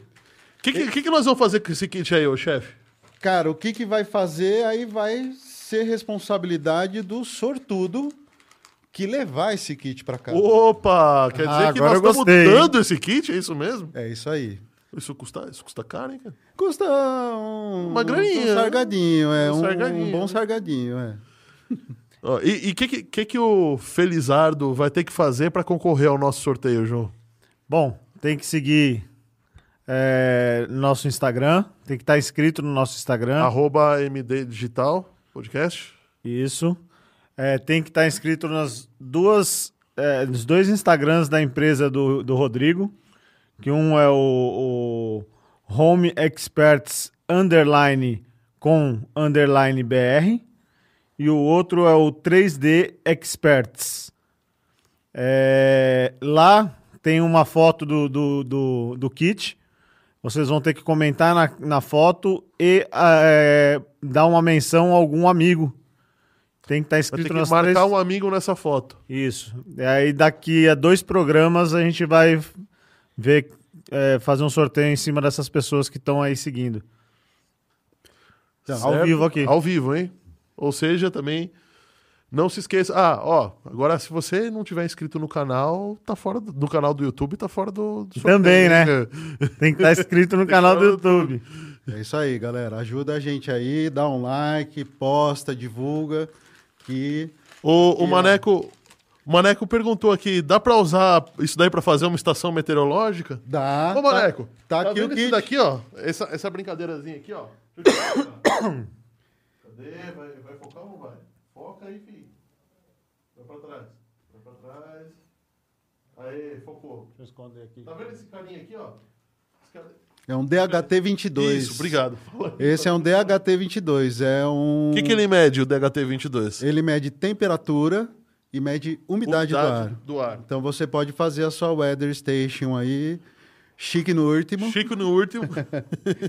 E não só fazer a sua estação climática, como você também, com esse outro shield aqui que você coloca junto, Que é o você relé, pode fazer ligar, ligar as o seu bombas de ventilador, irrigação. Liga ou- a bomba de irrigação, O ventilador, né? ligar o que você achar legal. Liga o chuveiro. O, o Maneco é um amigo nosso aí que ele tem um podcast aqui que chama Rural, Rural Campo, Campo Cash. E tem um canal no YouTube Campo e Produção, né? Campo de produção. E ele produz conteúdo agro. Legal. Ele faz é, vídeos de dicas de, de várias coisas agro. Ah, então fica a dica aí pra canal ele, pra bem quem- legal. Fazendo essa. Isso pode ser feito para regar desde o seu vaso até fazer uma, uma rega grande de um campo. Aí, chamar o. Rubão para fazer ligar os aspersores As- as dele. aspersores, é. Então, você põe, tem, vende baratinho um hidrômetro, tá? É um, na verdade, é um sensorzinho que você espeta na terra e ele vai Ele medir, vai medir a corrente, a, uni- a- a umidade da terra. Tem um, um dispositivo específico para isso, é baratinho. Você liga ali junto da sua Liga ali, shield, pode entrar na shield. entra ali junto, como N outros shields que você pode, Uhum. ou N outros, essas placas né, de Arduino que você pode ligar ali esses sensores para Eu tô, eu tô devendo pro Maneco. O Maneco veio fazer um programa aqui com a gente. É, acho que foi antes do teu. E, e eu, ele ficou combinado da gente produzir uma estação meteorológica. Ô, Maneco, a gente vai usar um, um desse daqui para fazer, viu? É, que você ganha então, né? Começa a se inscrever em tudo que é lugar aí. aí no canal, hein, e Maneco? marca, e marca o pessoal aí da roça aí no. Um arroba o pessoal da roça aí no comentário. É isso aí. Fala pra turma usar o smartphone para algo interessante. Smart- que lá é smartphone. smartphone. Só pra lembrar, a foto do, do, do kitzinho tá no, no, no- nos canais do Rodrigo, tá? Isso aí. Isso aí. Vamos Ô, lá. ô, Rodrigo, agora deixa eu, deixa eu- Vamos contar um pouco de história, vai. Como é que Bora. começou essa história de automação, de automação residencial? Onde que foi tudo isso? Você diz pra mim mesmo, pessoal, ou em termos de mundo? De mundo. Em termos de mundo, isso na verdade já existe há um bom tempo, é, porque sempre houve a necessidade de você agregar valor às funções exercidas, né? Então é uma coisa que se pensa há muito tempo. Ah, junto com os primeiros processadores, é, a ideia é sempre você ter algum ganho, ganho de é, controle, ganho de produtividade, ganho de velocidade, ganho de eficiência. Que afinal não vai ter que ter alguém para apertar alguma, para ligar alguma coisa, né? Você pode programar isso. Pode programar, você pode pronto. criar ali alguma função é, e você pode também monitorar isso de uma forma muito mais é, barata, né? Esse seria o princípio de tudo. É, claro que com essa oferta gigantesca de dados, é, dados de localização, dados de histórico de consumo, de preferências é, de, de, de- do indivíduo, existem, existem várias tendências de você conseguir juntar todas essas informações e colocar isso e disponibilizar isso para que as empresas consigam acessar o seu público-alvo de uma forma mais objetiva e direta. Então, você tem empresas hoje fazendo identificação eh, do indivíduo através do- da face, né? o reconhecimento facial. Sim. A ideia, quer dizer, você pode aplicar isso em termos de polícia, em termos de segurança, né? Mas você também pode aplicar isso para para uma loja, por exemplo. Então entra o seu cliente lá, automaticamente ela já reconhece você e o sistema já te dá, olha, aqui é o Fábio, acabou de entrar na loja. Ele da última seja, vez ele se veio você atrás. fizer alguma besteira na loja, o sistema vai te identificar Sim, também, né? persona não grata, não deixa entrar, chama Não por- deixa entrar. chama o segurança para tirar ele que da última vez ele aprontou um barraco aqui. Uma vez eu vi um, um DVR, eu fui numa feira de, de segurança pública e. de se- segurança. Feira de, de gadgets de segurança. E eles estavam lançando, isso foi em 2018 ou 2019, eles estavam realmente lançando um DVR com reconhecimento facial. Sim, já, já tem. Então, e hoje já modelos- deve estar muito mais desenvolvido isso. Tá, essas tecnologias. O pessoal da, da inteligência artificial falou que é um- uma coisa meio que absurda o que é feito nes- nesses reconhecimentos faciais, né? Não é, um negócio simples, não. Não, não é. Não. Não, a princípio, ela pega um frame e vários frames, né? Para você ter o melhor ângulo, para É, você porque No comparar. final das contas, um, um vídeo é basicamente uma sequência de fotos. sequência então de você foto. separa uma foto daquela lá e analisa. É não só uma, né? Você analisa algumas. Algumas. é, e nessas fotos, então imagina o processamento que existe por trás da. É, foi isso que eles falaram. câmera, né? O processamento era um... Processamento. Você- é você- um- as é câmeras um costumam ter limitador. algo em torno aí de 60 frames por segundo. E, e não é uma câmera só. Você imagina Não, num são- shopping são center, por exemplo, vários. ou num, num espaço público, quantas câmeras você não tem ali. É. E o computador automaticamente ele pega todos os dados biométricos do seu rosto, né? Distância entre as pupilas, é, altura, distância do- do- da ponta do nariz até o queixo, ou seja, pega todas essas características que às vezes nem a plástica resolve. e ela cria um banco de dados que associa aquela, aquela imagem, aquela característica biométrica a um indivíduo. E, e de, de tal forma que ele chega a reconhecer que é uma pessoa, às vezes só com um pedacinho da, Só da um imagem. pedacinho. Até um, um pedaço da ponta do tênis de alguém. Ali tem alguém. É. Né? Então, assim, é, Um dedo que aparece na tem, imagem. tem ali, umas né? tecnologias que você pode pôr peruca, não vai adiantar nada. Você pode pôr óculos escuro, não vai adiantar nada. Elas vão, Caramba. vão reconhecer. Fiquei com medo É, agora. pois é. Ou seja, se, se você tinha medo da Skynet, não adianta mais, porque ela já É. chegou. Já, E me diz uma coisa, é, ali na tela, que, tenta explicar para mim o que, que é isso daí. É, esse, é, é, é, essa é uma das coisas que entram no tema coisas que existem na internet já há um bom tempo e que você não É, sabia, né? Isso a gente, a gente chegou e falar novidades que ninguém sabia, né? É. Coisas do passado que ninguém sabe. Então, eu até fiz um desse. Isso aí é um botão. tá? Mostra é, um, ali na câmera. Eu lá. mostro pra lá, Mostra lá. mostro ali. É um botão. é, isso se chama é, Amazon Dash. Tá? Esses aí. A, a Amazon criou esse, esse conceito, esse botãozinho, que é basicamente, mostra lá dentro, André, que lá dentro você tem um, um modelo mais simples desse ESP8266, aquele ali é um ESP01. Mostra na minha câmera, porque aí fica liberado se quiser mostrar ele. Então lá tem um ESP01 que tem uma antena Wi-Fi. E o que, que ele faz basicamente? Quando você clica o botão, tá? você, você clica ali o botãozinho, ele tem dentro já uma ah, sequência de ações pré-programadas. Deixa eu ensinar uma coisa pra ele. Você não é blogue- blogueirinho, não, né? Os blogueirinhos aí põem a mãozinha atrás, assim, pro foco pegar. Ah, Entendeu? Blogueirinho, meu. Aê! É, Agora- Eu acho que ele tá reconhecendo o teu rosto. Então deixa eu tirar fora aqui. Acho que foi. É reconhecimento facial aí. É, é um chip pequenininho, gente. É o tamanho aí mais ou menos da unha do dedão. Tá? É, e o que, que ele faz? Mas o, o legal é o que, que ele faz, tá? O conceito que está por trás disso. Ele tem uma, uma sequência, uma programaçãozinha é, de uma sequência de ações que basicamente é, quando você aperta o botão, ele liga, sobe a rede Wi-Fi, entra na sua rede Wi-Fi e ele vai para um endereço específico vinculado a uma conta da Amazon e lá você tem uma programação que exerce uma função. Então você pode usar essa brincadeira aqui para que é o que mais pegou lá fora, né? Compra cerveja.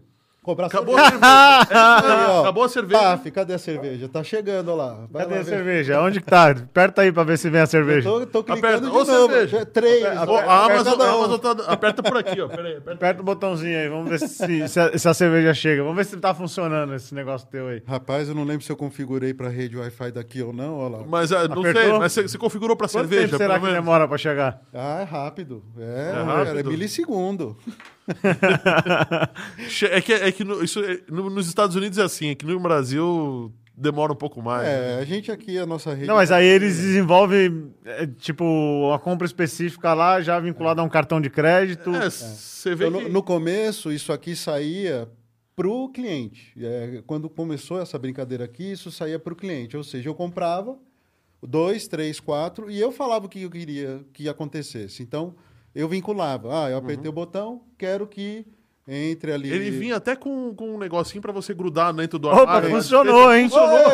olha lá. Funcionou o botão. Ah, rapaz. Ô, ô lá, Amazon, ó. você é foda, hein, Amazon? Essa tecnologia é boa demais. Ó, ó, ó, ó como Chegou. funciona. Olha, tá até trincando ali, ó. Ali, e ainda chegou aberta, hein? Viu? Essa é top, essa é top. Isso é top. Você é obrigado. É, o, interessante, obrigado, o né? interessante Vai ser disso daí, ô É Rodrigo, fake. Você falou que as pessoas compravam isso e programavam. Sim. Não, nenhuma empresa chegou a dar isso. Ah, começou. Já programado? Já. Tá vendo que tem as marcas? Sim, mas é, é, eu imaginei que fizesse só colocasse a marca para então, as exemplificar. empresas, se você compra, sei lá, por exemplo, muita fralda, É aí, aí. tem a, a- aquela empresa dava pra você pra avisar, ó, acabou a fralda. Pá. É, isso aí. Para você virar um, para fidelizar o cliente. Pra né? fidelizar Você o cliente. ganha, só que é óbvio que aquele. É, é aquele produto, Só né? vai servir para comprar. E, e- e você também já nessa, nessa pré-compra, vai, entre aspas, já vem estipulada a quantidade. Não, eu acho que você pode programar a quantidade, você pode vincular o cartão de crédito. Ah, mas você, você faz a programação? É, você recebe ele, digamos assim. é, Você recebeu lá da Amazon, ele vai falar, bom, beleza, é, aperta aí o botão, ele abre uma, uma, uma tela, fala, beleza, eu já sei que esse botão é seu, é, o seu cartão de. Posso usar o seu Posso usar de cartão de crédito do seu. toda é, vez que eu apertar esse botão, quantas cervejas é pra... Quanta, quantas fraldas, né, que a gente tá usando o exemplo da fralda, quantas fraldas é pra trazer? Ah, beleza, eu quero um pacote de, sei lá, 60 fraldas. Bom, beleza. Toda vez que você apertar, ele vai. Bacana, de- você desenvolve uma, uma, uma dispensa na tua casa. O espaçozinho ali das, da cerveja fica num canto, acabou, você só vai lá, aperta e daqui a pouco tá chegando na tua casa. É isso aí. Essa, essa é a ideia. Fazer uma, uma dispensa de vários desses, assim. E a... Só de cerveja. Porra! Porra! Imagina, Aí você sim. tem várias, várias cores, né? Tem a verde, tem a amarela, tem a vermelha, tem a. Ô, delícia, hein? A artesanal ali, a Indian Pale Ale. Tem a Indian. Pale Ale. O Com Rodrigo tá forte aí nas bebidas, hein? Tá, tá manjando, hein? eu gosto de cerveja, assim, isso eu confesso. Eu lembro que ali na rua de vocês ali, duas quadras pra baixo, na rua de vocês lá, tinha o Gorilas, né? O gorila, isso aí. Ixi, fui lá uma vez com eles, fiquei tomando, tinha tudo que é tipo de chopp.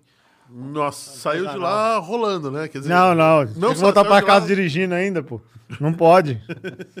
Não, é só uma degustação. Não... Só É uma só degustação. degustei. Só degustação. no final. No Fora que depois parava um trailer lá, né? 3 É, litros, né? É, não, dois dedinhos só e pronto, aqui de cerveja. Tem uns trailers depois que que- para ali que você pode pedir os lanches e vai que vai. Não, mas barato. eles, quando, quando isso aqui começou, a gente. Quanto, qual é o custo disso? Cara, isso aqui é barato. Isso aqui. O mais caro disso aqui foi a impressão 3D. De longe. Ah, o chipzinho aqui, bobeou, custa, acho que, sei lá, dois reais, três reais. Ô, louco, meu. É coisa muito É barata. barato. É coisa muito barata. É, eu sabia que era barato, mas. É, barato a ponto de valer a pena. E no Brasil fazer- funciona isso ou não? Cara, eu acho que sim. Eu acho que sim. Eu não sei se aqui. Por que exatamente que não pegou tão forte aqui assim? É porque, Porque a Amazon chegou- chegou recentemente. Chegou- E ela não entrega também. Lá você aperta em uma hora, tá na tua casa, né? Ah, é rapidinho. Aqui vai automático. demorar alguns dias ainda. É, Não sei como é que tá a entrega da Amazon agora. Não, tá rápida também. Tá rápida? Acredito que mas não rápido. chega num- em uma ou duas horas. Ah, não né? chega, Demorar no- não. pelo menos de um dia pro outro. Acredito que não. É você que deve saber mais, que você conhece um pessoal lá de dentro, né? Conheço, conheço, mas eu confesso que eu não sei exatamente em que pé que está a evolução desse Dash né, da, da Amazon aqui no Brasil. É. Eu fico imaginando isso o risco disso isso pra aqui a gente crianças, fez, cara. Né? Você largar na sala, a criança vê põe um Lego, né? Ela vai, pá, pá, pá, deve ver que comprou uma casa de Lego. Eu acho que tem como você colocar delay, assim. Então, eu apertei uma vez, não Ah, adianta tá. apertar mais uma, mais uma, mais uma, mais uma. Ah, pra não ter tá, problema não de ter. compra Não, duplicada, é né? tipo uma Não, mas aí é. é Mas é mesmo assim a criança já comprou, né? Já comprou. Se for cerveja, não tem problema não. É, espalha pela casa de cerveja, aí você fala pra esposa, não, foi a criança que apertou. Mas falando nesse, nesse, nesse gadgetzinho aí que você fez, o Amazon Dash, o que, que mais você, você desenvolveu aí de coisinhas legais, de brinquedos legais? Ah, vamos mostrar, né? Ó, sempre partindo desse tipo de brinquedinho aqui, tá? Ah, Tipo ah, de- você de que vai ganhar, tá? Só pra te avisar, você vai ganhar o kit inteiro, tá? Não é um, não. É, tudo. Tudo. Tudo. Então, dois, quatro, seis, oito diferentes. Oito brinquedos Pode, diferentes. pode né? chamar isso de Lego de adulto? Ah, Ah, é de adulto, né? Eu é- comecei a brincar é com pornografia. essas tralhas aí quando era Pornografia. Quando eu era adolescente, eu comecei a, a mexer com os aviãozinhos de controle remoto. os- Ah, cara, eu mexo com isso acho que desde os seis, sete anos. Não, não, seis não, é muito pouco, mas uns dez eu já, já começava a pegar rádio, começar a É. ligar toca-fitas. Desmontar, as, desmontar as coisas. coisas. Bom, eu, minhas irmãs, coitada das Barbies, né? Você automatizou irmã- muita Barbie da sua irmã? Das suas irmãs? Na, naquela época sempre sobrava alguma coisa quando eu montava de volta, cara. Nunca dava muito certo. Eu, eu me dei mal agora aqui. Mas eu, eu lembro. Por quê? Minha esposa escreveu que ela tá, de- tá, tá ouvindo o podcast. Ih, Ih, Então não adianta mais fazer essa estratégia de largar um monte pela casa e falar que foi as crianças que apertaram. é, cara, bora. E eu tô bom, lembrando um abraço aqui pra das... esposa do João, viu? Abraço, abraço pra patroa aí. Pra patroa. também. Isso aí. Gente boa. Essa mulher é uma santa, viu, cara? Digo mesmo da tua. Bom, André, eu te amo, tá? É a minha. E, e- e hoje em dia, é, um, vai, vou, vou estipular, é, vou dar alguns parâmetros para que a gente possa ter como discutir isso. É, um apartamento aí de 80 a 120 metros quadrados. Você acredita que dá para fazer uma, automa- uma automação legal por quanto em valor? Cara, de 50 reais. 50 Ah, reais? Ah, eu digo assim, legal, que o cara vai poder chegar assim. Putz, Pra impressionar satisfeito, os amigos, vai. Impressionar os amigos, boa. Normalmente impressionar os amigos é, é bem mais caro. depende do amigo. essa é Depende, a do, cara. depende do amigo, né? Principalmente dependendo do amigo, tá? Se for o cara que mexe com IoT, aí realmente vai sair caro. né? É. Não pode convidar nem o Rodrigo, nem o, nem o Fábio Nem o pra casa. Não, mas olha, você tem. É que assim, tudo vai depender do que você quer automatizar. Então, assim, o que de fato é importante, que tem relevância para você, é colocar como inteligência, né, como automação na sua residência. E o que, que você quer colocar porque simplesmente você gosta, porque você acha legal, porque você quer ter aquele recurso a mais. Então, não existe, não existe muito parâmetro assim. É, o que eu posso te falar é, para você automatizar um, um home theater, por exemplo, então, colocar um dispositivo inteligente que ligue a sua TV, ligue o home theater, baixe a cortina, controle a luz, etc., você vai gastar algo em torno de uns 10 mil reais. Nossa, tudo isso? Fácil. É mesmo? Fácil ainda? É porque. é, Passa disso? Passa fácil, Mas depende hoje em dia você não vai tem. conectar e Não como. tem nenhum. é, é, existem aqueles controles é, é, é, universais, da, da, por exemplo, da Logitech. Existem. Dessas sim. marcas que não chegam a um valor tão estrondoso e eh, muitos fazem até iluminação, né? Pode ser que não subir e descer cortina, mas ele integra, sim, o home É, theater. né? assim, óbvio que isso é uma ordem de valor. Não, não dá para falar que o seu projeto vai sair 10 mil, é, nem que vai sair Não, ok. É uma Aí que ordem você- de 500 grandeza, reais. sim. Você colocou só uma não, central, Eu falei é isso? de 50 a 500 mil. Não, é que eu, eu imaginei no Então, home então vamos theater, começar. né? Imagina assim, o que, que você quer? Eu quero desligar e ligar a lâmpada ali do abajur, porque é longe da minha cama, eu não quero levantar para acender e apagar aquela lâmpada. Você coloca um smart switch, que hoje é baratinho, Um Amazon Dash desse daí? Pode ser um desse, ou pode até vincular no próprio celular, ou comando via os assistentes, tá? Esses, esses caras todos já têm, eh, já estão vindo com esse tipo de, de, de inteligência. Você dá o comando e a sua assistente vai lá e desliga a lâmpada.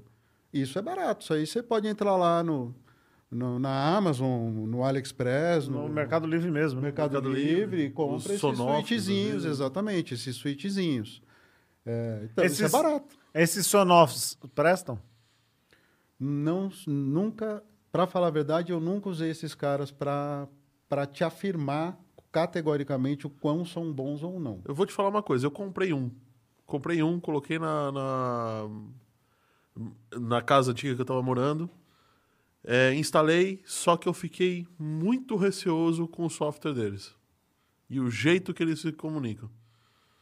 Tá, eu, eu, eu não senti segurança naquilo. De verdade. Não tive nenhum problema, ninguém invadiu, não aconteceu nada, mas eu realmente não, não, não achei legal.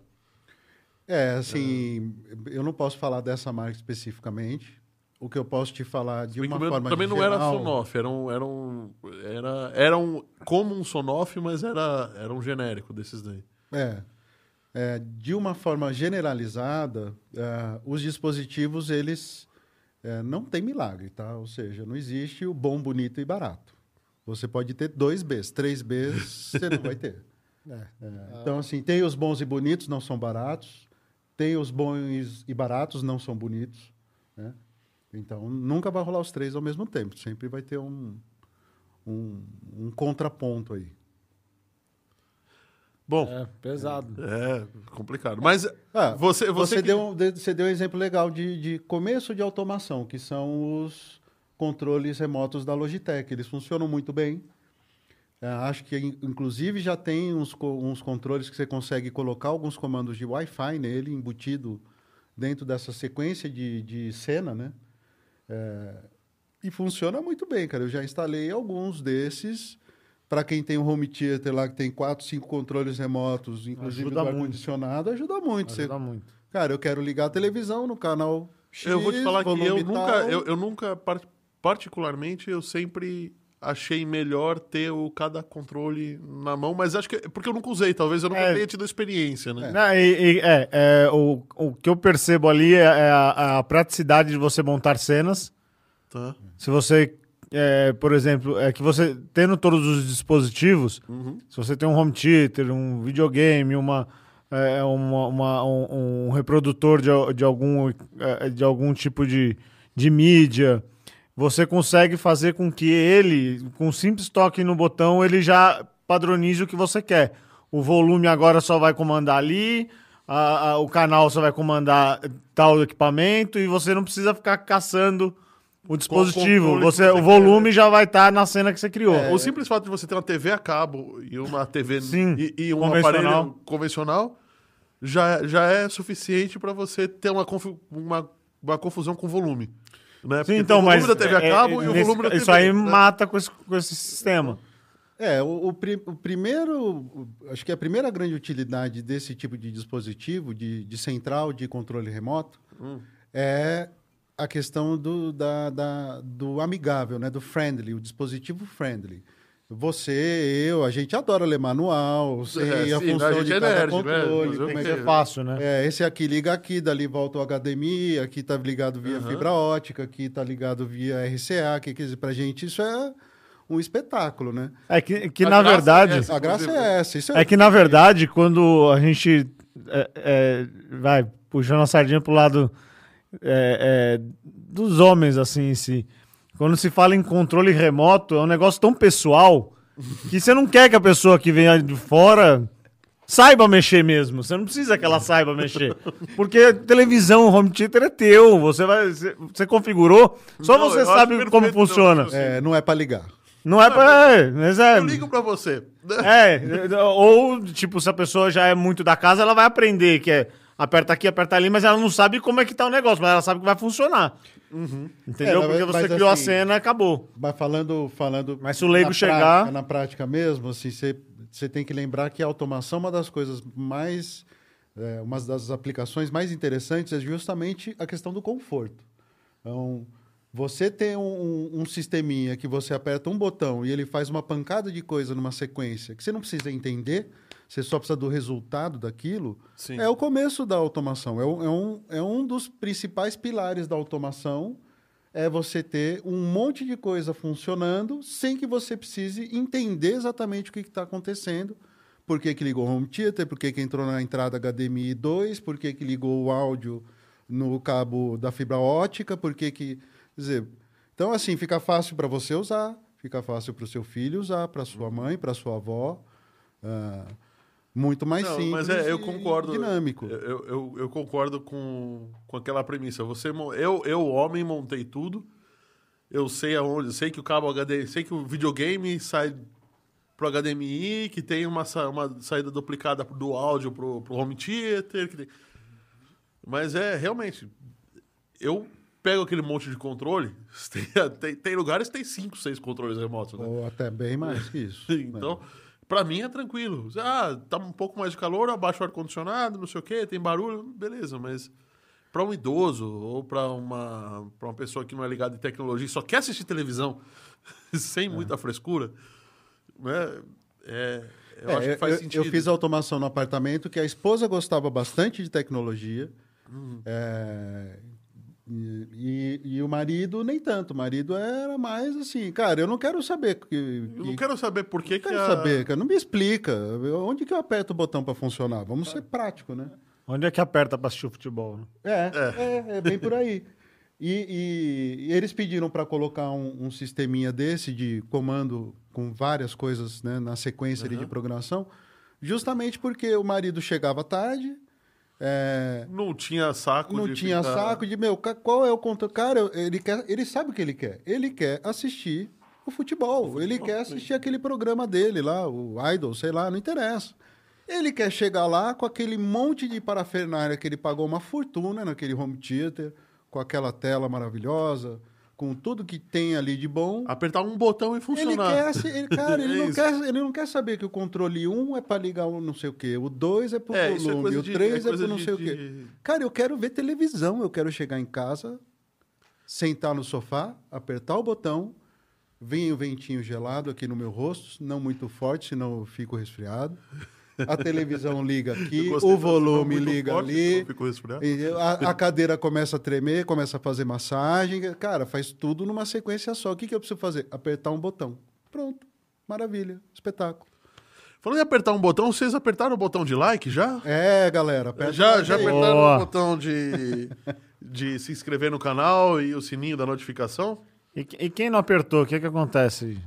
Conta aí. Quem não apertou, toma pau. Vai ganhar um ransomware. Sua máquina vai, vai queimar. Seu celular vai, vai cair no chão, quebrar a tela e a bateria também. E o seu Wi-Fi nunca mais vai funcionar direito, né? Ô, louco. Agora, agora o pessoal pesado. tá com medo. Agora, agora ficou com Agora medo. o pessoal Agora tá com medo. Fugir. E, e- e quem, e quem não compartilhar o link? Ah, Quem não compartilhar o link, pior de tudo. Vai dar um curto-circuito e vai queimar a tua televisão ainda por cima. Poxa, e aquela, aquela TV LED novinha, Aquela novinha. fininha, slim e tal, Isso. E quem, ambiente. e quem já teve o privilégio de comprar um PlayStation 5 vai queimar. Vai queimar. Vai queimar o HD, vai perder todos os jogos. Falando nisso, o Youssef Zeidan, que é um, é um, um consumidor assíduo do nosso, do nosso conteúdo, tem um canal também né, na, no YouTube. E ele achou um PlayStation 5 à venda por 10 mil reais, 12 mil reais. Ah, isso aí tá fácil de achar. 10 mil, 11 mil. Cara, 12 mil reais, cara, pra um videogame. Eu não Tem- sei, eu tô doido. ficando velho, cara. Tem doido que paga, né? E Tem- custa tem- 4. tem dois- Custa 4. É, É, custa em 4. teoria, tabelado custaria 4. Ah, mas o cara Na deve ter oficial. dado um upgrade nele. deve ter Não, colocado- não, Não, é porque não, não, não. tem. É porque não tem no mercado. É, oferta e demanda, né? É. O Maneco tá falando aqui, ó. Voodoo tecnológico. Só que lá na roça essas coisas não funcionam, né, Maneco? Então não tem problema. Não, não, não tem sinal de, de 4G na roça, né? Cara, não fala isso não que funciona assim, bicho. Os drones estão entrando forte na roça aí para fazer monitoramento.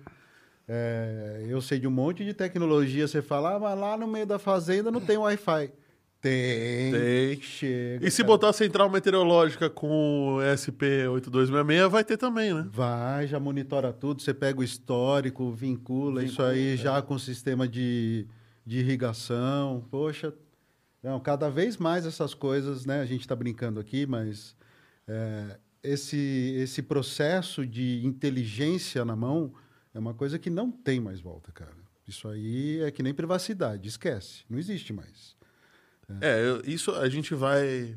A gente está agendando para ter um, um programa sobre inteligência artificial e os dilemas, os novos dilemas éticos, né? Sim, são... Tem, tem coisas que a gente pode discutir aqui hoje que podem parecer absurdas, mas que se a gente não tiver isso bem ama- amadurecido como sociedade daqui a 20 ou 30 anos, cara, a gente vai ter um problema seríssimo lá na frente. A gente vai ter um problema sério. Isso é sem dúvida nenhuma. Mas não porque. Não, não tô gorando nem nada, mas é pelo processo humano de evolução é esse. Sim. Então a gente, a gente desenvolve, a gente trupica. Né? É, quer dizer, ninguém faz curso de andar de bicicleta. Você pega a bicicleta e desce a ladeira. Desce a cara. ladeira, Aí você sim. descobre que. Que cai, Pô, mas que, que- passa e pegar. é que Aí, é o aí que você vai colocar o capacete, É, depois que você se arrebentar... que joelheira, tornozeleira. É, ou então aí você vai descobrir que aquela manivela serve para frear, né? Coisa que. eu precisava frear, eu achei que, né? Tava legal o vento na cara, Tava né? legal. Essas coisas, elas não têm volta, cara. Elas, esses dilemas, eles vão aparecer, sem sombra de dúvida. Vão ser complicados, vão ser polêmicos. E a sociedade vai ter que absorver Resolver. isso, resolver, criar regra, eh, monitorar certas coisas, extinguir outras, eliminar né, eh, paradigmas. É assim que a gente evolui. É, Você pode ver aí é, recentemente com essa política aí da, da Apple de da pessoa poder escolher se vai existir um rastreamento entre os aplicativos ou não, né? Sim. E olha como as empresas ficaram uma arara, né? Os caras ficaram pistola, porque, pô, você me bloqueou um jeito que eu tinha de poder vender meu produto. É. Mas, pô, cabe a quem saber se vai consumir o produto Ou quer receber esse receber tipo de informação. É. É, não é você que vai decidir, quem decide é o usuário, se ele quer realmente ser persuadido com alguma coisa que você. É uma coisa, uma coisa boba, né? Mas que hoje todo site que você entra, né? A maioria dos sites aparece, um pouquinho mais pra cá. assim. aparece ali se você aceita os cookies, Os né? Que vão entrar E se na você sua não máquina. aceita, você não acessa o site. não acessa o site. Não acessa o site. Você tem toda a liberdade de escolha. Você tem toda a liberdade. Você acessa aquele site que você está precisando acessar, Ou então E- você não ou acessa. então não acessa. E não usa o serviço por ali. Aí Sim. vai lá no caixa eletrônico pagar uma conta, porque para acessar o, o, o banco, você vai ter que aceitar os cookies, sim. É, então, é óbvio, né? Você acaba meio que, entre aspas, sendo isso um pouco- forçado, mas... Pra nó- pra mas nós que você estamos no ainda- você tem a tecnologia, opção. a gente ainda consegue entender como isso funciona. Tem sites que permitem, o da IBM, por exemplo, permite você habilitar ou desabilitar quais os cookies que você quer. Mas eu acho isso para o consumidor final muito complexo. De, de verdade. fato é. É, a gente Na precisa verdade, é complexo em tudo, né? Porque se você parar para pensar, se o banco está te obrigando a, a, a, a ter um cookie para poder acessar e você fazer suas transações bancárias, e, ou você aceita e faz suas transações, transações bancárias, ou você vai no caixa eletrônico, como o Rodrigo falou, e de repente ele, é, é, ele te- ainda te cobra taxa com isso. Então, eticamente, tem que ter um, um- um regulatório que diga, ó, se você realmente quer vender seus cookies, então você não cobre taxa desse cliente. É porque você está ele É, tá você- monetizando. Tá, ele tá, você que o tá pagando duas vezes, entendeu? Não, não, é que o Pra cookie. da- Calma, o cookie não serve só para isso. O cookie serve para muitas coisas. O cookie é uma informação que é gravada na tua máquina relativo ao- a, a alguma coisa que você faça ou que o site precisa para trabalhar. Então, existem cookies de segurança. Que sim, o banco vai gravar na tua máquina para ele saber que você é o proprietário daquela máquina. Tá? Existe, existe esse tipo de coisa. Existem os de monitoramento. Existem Existe- também os de É porque toda vez que eu abro um monitoramento, site, pra mim me, me, me aparece a opção lá. Tem o, o cookie, que é o simples cookie, que é o, o normal, e, e uma porrada de cookie embaixo. Sim. Aqueles outros você pode desabilitar.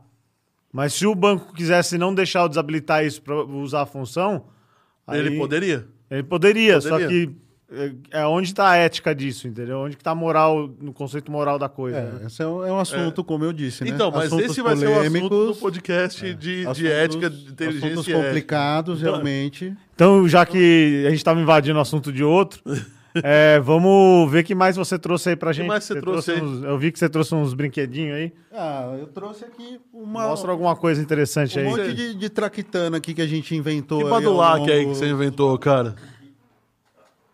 Esse aqui, por exemplo, é um, é um sensor de presença redundante, que também é IoT, né? Ele tem essa mesma telinha OLED ali dentro dele. Esse daqui tá fácil. É Esse tá falando, não, comecei pequeno, né? Quer dizer, pequeno na função, não na inteligência.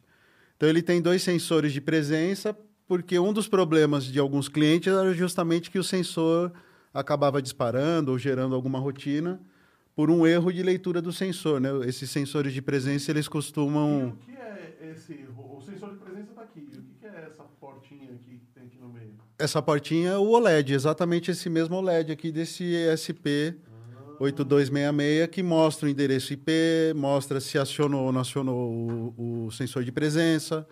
Ah, Então tenho a informação sem precisar. tem a informação de que ele está funcionando, está opera, tá operacional, tem horário que ele, você pode ligar e desligar. Por isso que ele só tem um- uma. Uma tomadinha. Uma tomadinha. A tomadinha é só para alimentar os sensores. A comunicação é todo Wi-Fi. A comunicação é toda Wi-Fi. Ele tem uma certa inteligência aqui de comparação de sensor direito, esquerdo, quantas vezes foi acionado, etc. Mas ele faz esse filtro e dispara para uma central que vai coletar esses dados. E não é E um, aí? né? São alguns que normalmente a alguns, gente instala sim. desse aqui. E com isso você monta, sei lá, uma cerca eletrônica. Um... Exatamente. Se alguém invadiu o que, alguma coisa em algum determinado, que não, determinado horário que não era para fazer. Isso. E aí, o que, que eu faço? Eu disparo o alarme, eu mando um SMS para o. E aí, mas aí é já numa outra camada, né? A primeira camada, camada. é o monitoramento, a segunda camada é o processamento dos dados, a terceira é o que você vai Isso. fazer com ele, né? Exatamente. Aí no processamento de dados, a gente É. já passa para esse. Fala no microfone, Rodrigo. Processamento de dados, a gente já passa para esse coleguinha aqui. Esse Gadget. Gadget. Esse é um Raspberry Pi, é um, é um microcomputador Mostra com O sistema Raspberry Linux. Pi tá aqui, ó. É, ele, ele tá ali dentro, ali atrás, é uma telinha touchscreen na frente. O azulzinho e o preto aí que vocês estão vendo, a gente imprimiu lá no escritório, nas nossas impressoras 3D. É, e ele é um computador, ele roda sistema Linux. ah, tem uma câmera ali, a gente usa bastante ele para monitorar as impressões 3D que a gente deixa fazendo lá no escritório. É, e ele pode ser usado como um computador para fazer toda essa centralização das informações, coletar todos esses dados e tomar iniciativas. Mas vocês monitoram é, é, é, de que forma? É, visualmente? Ele transmite É. as imagens, é isso? Ele e, transmite e, imagem. E se dá um problema, você faz o quê? Eu acesso ele via Ndesk ou, N, ou por TeamViewer e é como se eu tivesse ali presencial, Então mandando a parar. e impressora tal. tá conectada nele. A impressora está conectada nele. A gente Ah, usa tá. ele Então, pri- primariamente para Para ser seu servidor de impressão e também servidor de impressão. a E além disso, a gente também pode acessar ele para intervir, Esse é o eventualmente. Pi o quê? Pi 3, 4? Não, esse é dois. Esse Dois? É, é antigo. Isso O aí a 2 gente já consegue já fazer tudo isso? consegue, consegue sim. Porra. Com eles. Até um zero faz, até um Raspberry Zero dá para fazer. Ou a gente tá falando de dois, não sei o quê, porque teve evolução, né? O Raspberry Pi, incrivelmente, é um brinquedo, né? Ele nasceu como um brinquedo para crianças aprenderem prototipagem e programação. É a evolução dos Arduinos, né? É. Esse aqui foi um dos primeiros. Esse foi um Arduino que a gente montou lá no escritório. Então ele tem um, um processador, um Atmega, né? Para os aficionados aí em eletrônica. Ele é um Atmega, um processadorzinho. E o, Arduino, quer dizer, ele, normalmente esses microprocessadores você faz é, funções relativamente simples. Então ele lê ali um monte de entrada de sinal e eventualmente toma alguma ação. No caso Esse da, daqui das foi impressoras, Você que fez. foi, foi, foi a gente montou lá. É. Interessante que esses dispositivos, é, hoje a gente aqui no Brasil importa isso daí, né? E há dois anos atrás, é, a gente, eu, eu- eu- na verdade, eu fui, eu fui para os Estados Unidos, né? E lá eu vi que você no Walmart você compra. Na Target você compra isso aí. Isso aí tem na prateleira.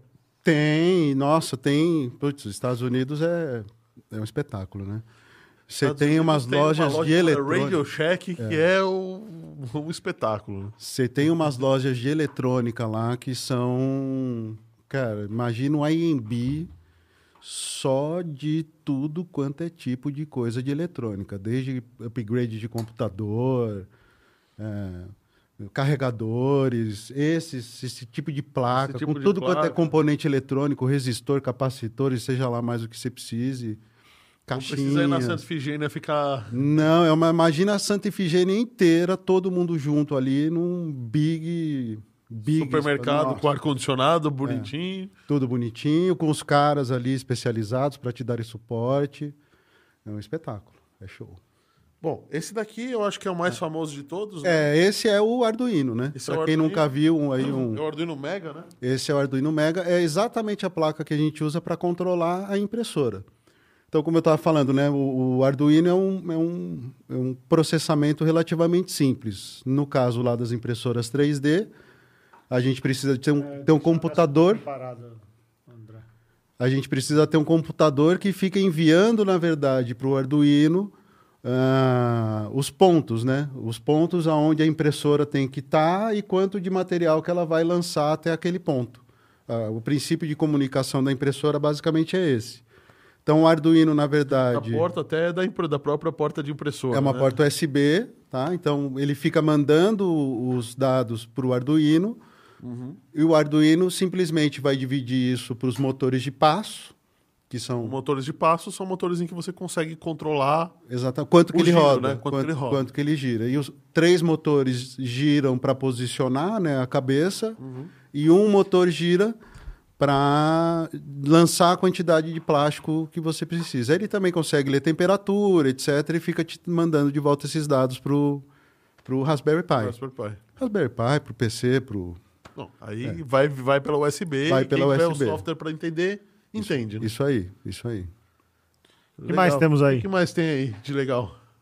Aí a, a evolução do Arduino, é, falando aqui em sequência de evolução, né? A evolução do Arduino é o ESP8266, que é esse pretinho aqui, que está aqui dentro do kit, tá? Esse é um, é um controladorzinho que não tem o OLED, ele é um pouco mais ah, simples, ah, mas ele já tem Wi-Fi. É, é a melhoria desse aqui, tem mais processamento, tem mais memória, RAM, certo? tem uma série de, de melhorias e a principal característica dele é que ele já tem o Wi-Fi embutido dele. Enquanto que aqui no Arduino você pode até colocar o Wi-Fi, mas você tem que colocar uma shield, né, uma plaquinha ali para para conseguir acessar a rede custa Wi-Fi. até mais caro do que o próprio Arduino. Custa caro e começa a pesar para ele processar, né? Todas essas informações. Aí a evolução de esse carinha aqui é exatamente o carinha aí, galera, que vocês vão ganhar aqui, né?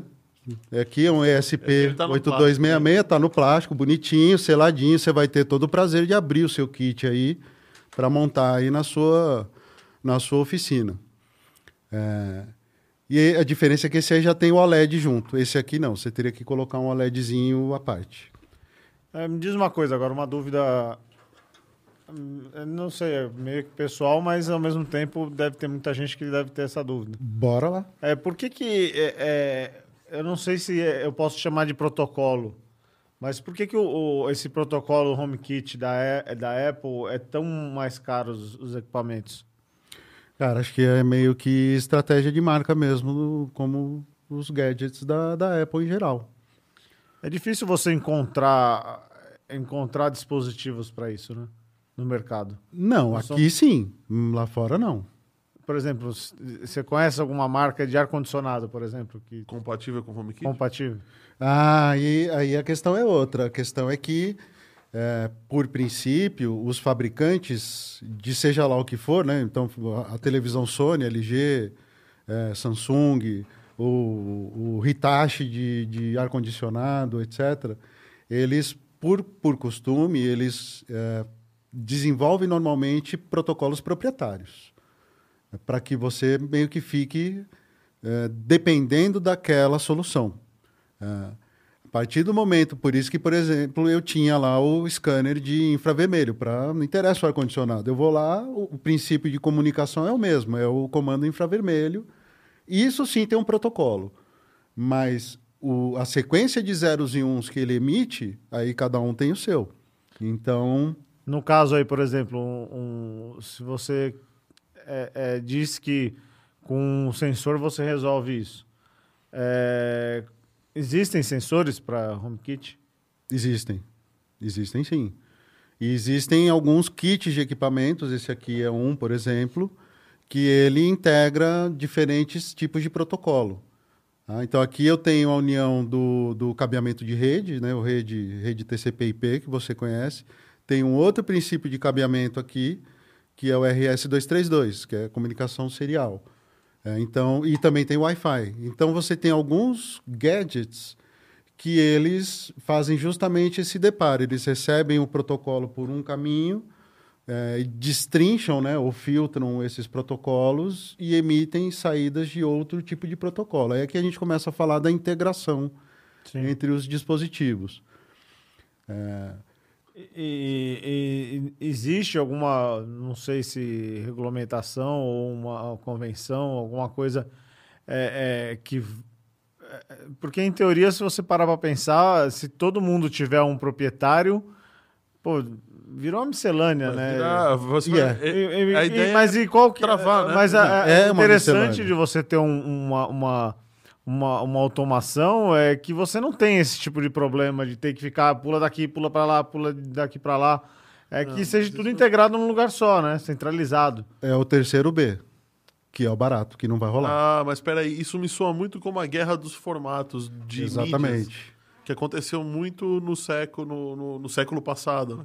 Não, ainda Desde existe anos hoje. 60, você tinha... Ainda existe hoje. Os DVDs, quando começou o padrão de DVD, Não, tinha o DVD não, gigante, tinha o Muito pequeno. antes disso, você tinha, por exemplo, quando começaram as O fitas... PAU-M, NTSC. o pau MNTSC, ou quando começaram as fitas magnéticas para você ouvir música, né? Que começou com isso. Bom, beleza. Cada fabricante tinha seu, seu sua Altura, de fita, espessura. velocidade, espessura. E aí cada fabricante fabricava uma- um gravador de rolo, que era um gravador de rolo, só que só rodava a fita daquele próprio fabricante. Então, se eu tinha um gravador, sei lá, da Akai e você um da, sei lá, Yamaha, ah, não ia dar certo, sabe? Não- você não, não ia conseguir, não ia conseguir. Então, até o momento em que o mercado amadureceu e falaram, bom, beleza, vamos inventar uma coisa que seja realmente universal, porque isso não tá legal para ninguém. Aí inventaram a fita cassete. É. né? E aí sim, aí a coisa é, ficou. E já não era para estar nesse, nesse padrão já hoje? Não.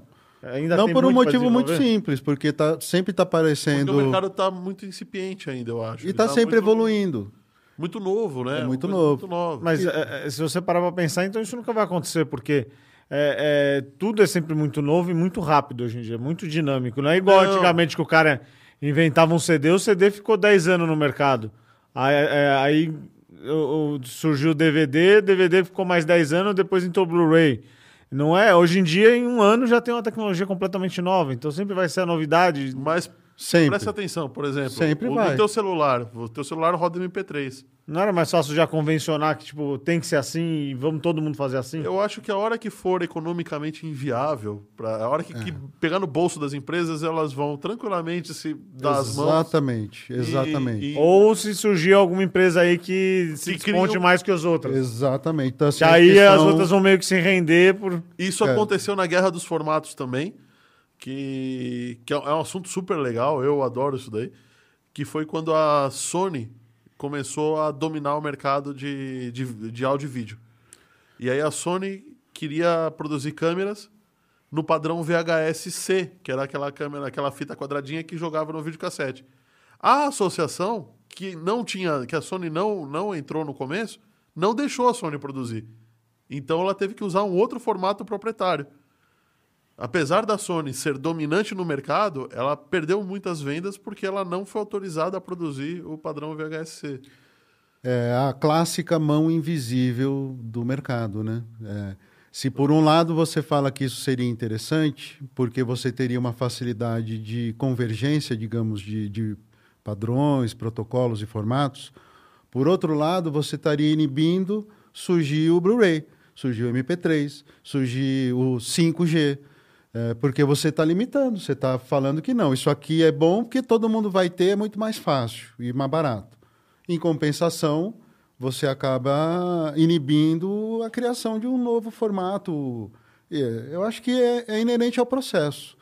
É, a questão é que eh, você não é necessariamente obrigado a ter tudo no mesmo formato. Talvez você goste de uma marca, sei lá, Bang Olufsen. Nossa, eu acho maravilhoso, espetacular. Comunica, É tão comunica. espetacular que eu nem conhecia essa marca. Ah, depois dá uma olhada aí nos equipamentos dele. É design top. Ah, é a BW. É, não, Não? não, BW é outra. É Bang Olufsen. É, Se eu não me engano, eles são. Eu não, eu não sei se é Áustria. É lá para os lados do. Bom, do- é.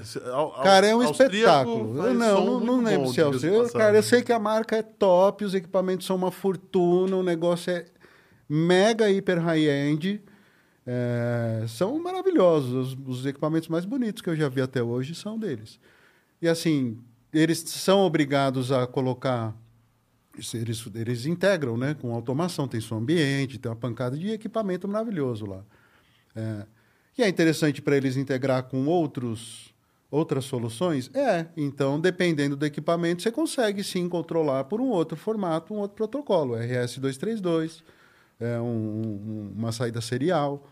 É, então, assim, é possível, dá para você juntar. Dá para você é, é, juntar equipamentos de tecnologias, protocolos e origens diferentes e fazer eles funcionarem em conjunto. É, agora, se você me falar se eu acho interessante que todos convertam para um único padrão, eu acho que não. Eu acho que é interessante que se crie coisa É nova. interessante que tenha um padrão e a Apple corra por fora, como sempre. É, pois é. Aí é uma briga.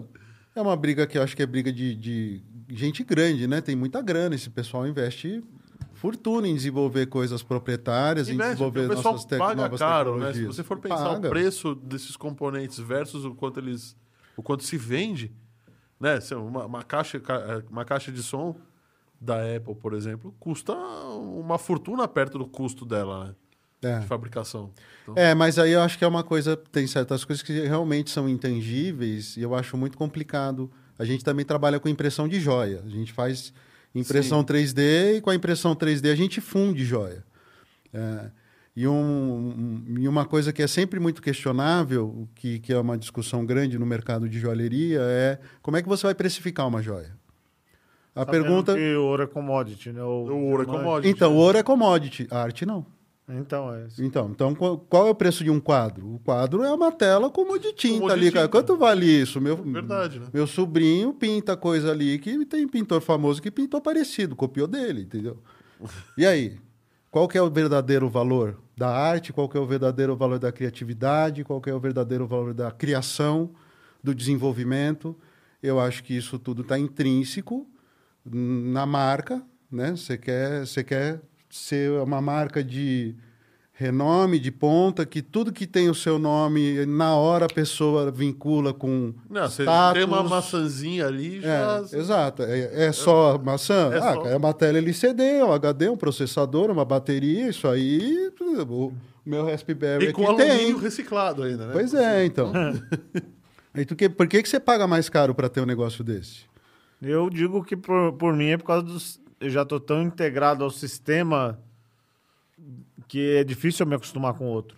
É, tem um, tem um lado desse, que é a inércia, né? É a inércia do consumidor que já acostumou, já, acostumei, gosta. Pra mim, já, já aprendi como se comporta ou se Não, mas isso, isso deles. acontece em carro. Ah, eu Sim. gosto daquela marca, cara, porque eu tô acostumado com Mas a- o barulho do comigo. motor, o cheiro do, do, do veículo. Eu, eu usava. É o cara que gosta do carro pra levar pra concessionária pra arrumar na garantia. Eu já aquele, eu não quero garantia, eu quero não ter que ir usar a garantia. Pois é. Então, é, é, é cada é gostos, né? São gostos. Gostos e, e valores intrínsecos, né? Não só o Não, valor que da, da borracha do metal. é. Não é só. Eu, eu concordo com. É, pega um Rolls Royce, né? mesmo Qua- assim- Cara, quatro rodas e motor. É o mesmo posto que você abastece. Daí você é a favor, mão, né? você é você é a favor que sumam os, Rolls- os Rolls Royces da vida, os, os Koenigsegg, as McLarens. Então. É, é, é uma outra. Cara, acho que tem espaço para todo mundo. É, tem para todos os bolsos e tamanhos. O John acho que fez uma pergunta aí que você pode até desenvolver mais. eu Acho que. É, Eu? Afim, foi, foi mais ou menos no que você levou aí das guerras dos formatos. Vamos lá. Guerra dos formatos. Lembra do formato Apple? Não, do formato da Apple do QuickTime. Hum, sim. O, a Apple começou fez, desenvolveu né, o formato do, do QuickTime. Muito bom, muito legal, funcionava perfeitamente bem. Só que a Microsoft também desenvolveu o Windows Media, que não era para quem tecnicamente não era tão bom, não era tão rápido, não funcionava tão perfeitamente bem.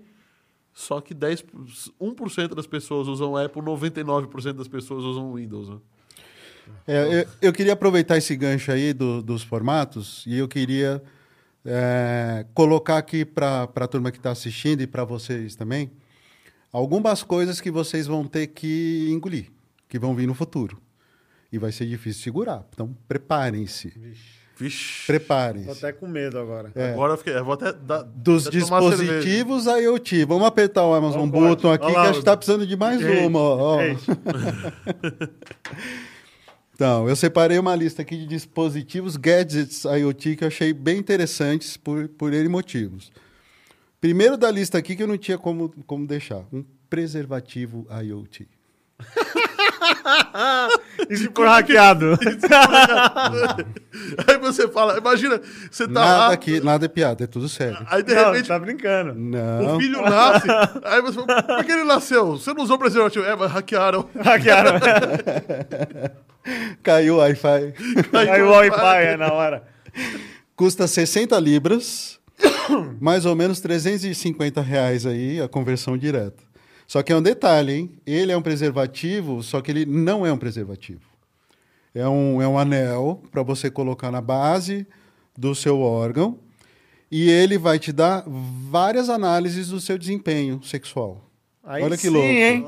Vai sair até no app Saúde da Apple. Isso, Vai, não, vai. vai, vai. Ele analisa quantas calorias você queimou durante o ato, qual é a velocidade, tempo de duração, entre diversas outras informações. O interessante, Interessante. interessante sabe o que, que é, né? A indústria pornô vai poder taxar pelo desempenho, né? Desempenho, pois é. Oh, os cara- vai ter cara aí que vai ganhar bem na brincadeira, O hein? cara vai linkar o site com, com o preservativo e vai falar assim: bom, beleza, você tá usando? Agora eu vou medir suas, É. seus dados. Vamos ver o seu. Me traz o seu histórico. Me Aí o seu, o seu currículo vitae não, é o seu preservativo inteligente. O, o- o- a técnica ali lembrou, né? Vai que também o, o dispositivo te dá um alerta, né? Que seu, seu desempenho não foi satisfatório. Aí é sacanagem, né?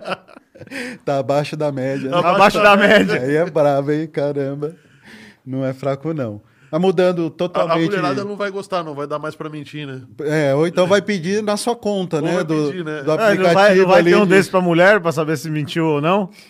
Cara, acho que por enquanto não, mas não duvido nada que daqui a pouco invente. Mas você sabe que dizem que há uma descarga elétrica, né? No, no- no órgão feminino, então. E é eles mediram isso. Sim, Dá claro. pra acender uma lâmpada incandescente com esse negócio. O André já gostou, olha lá. ó. Opa, Não, eu tava pensando em botar numa bateria. Fotovoltaica. Carregar, não, carregar uma carregar, bateria. carregar o celular. Carregar o e- celular, né? Tem esse gadget aí, não? Carregador de celular com. Não, carregador via... não vou nem falar, Não, mas- tem pra dança.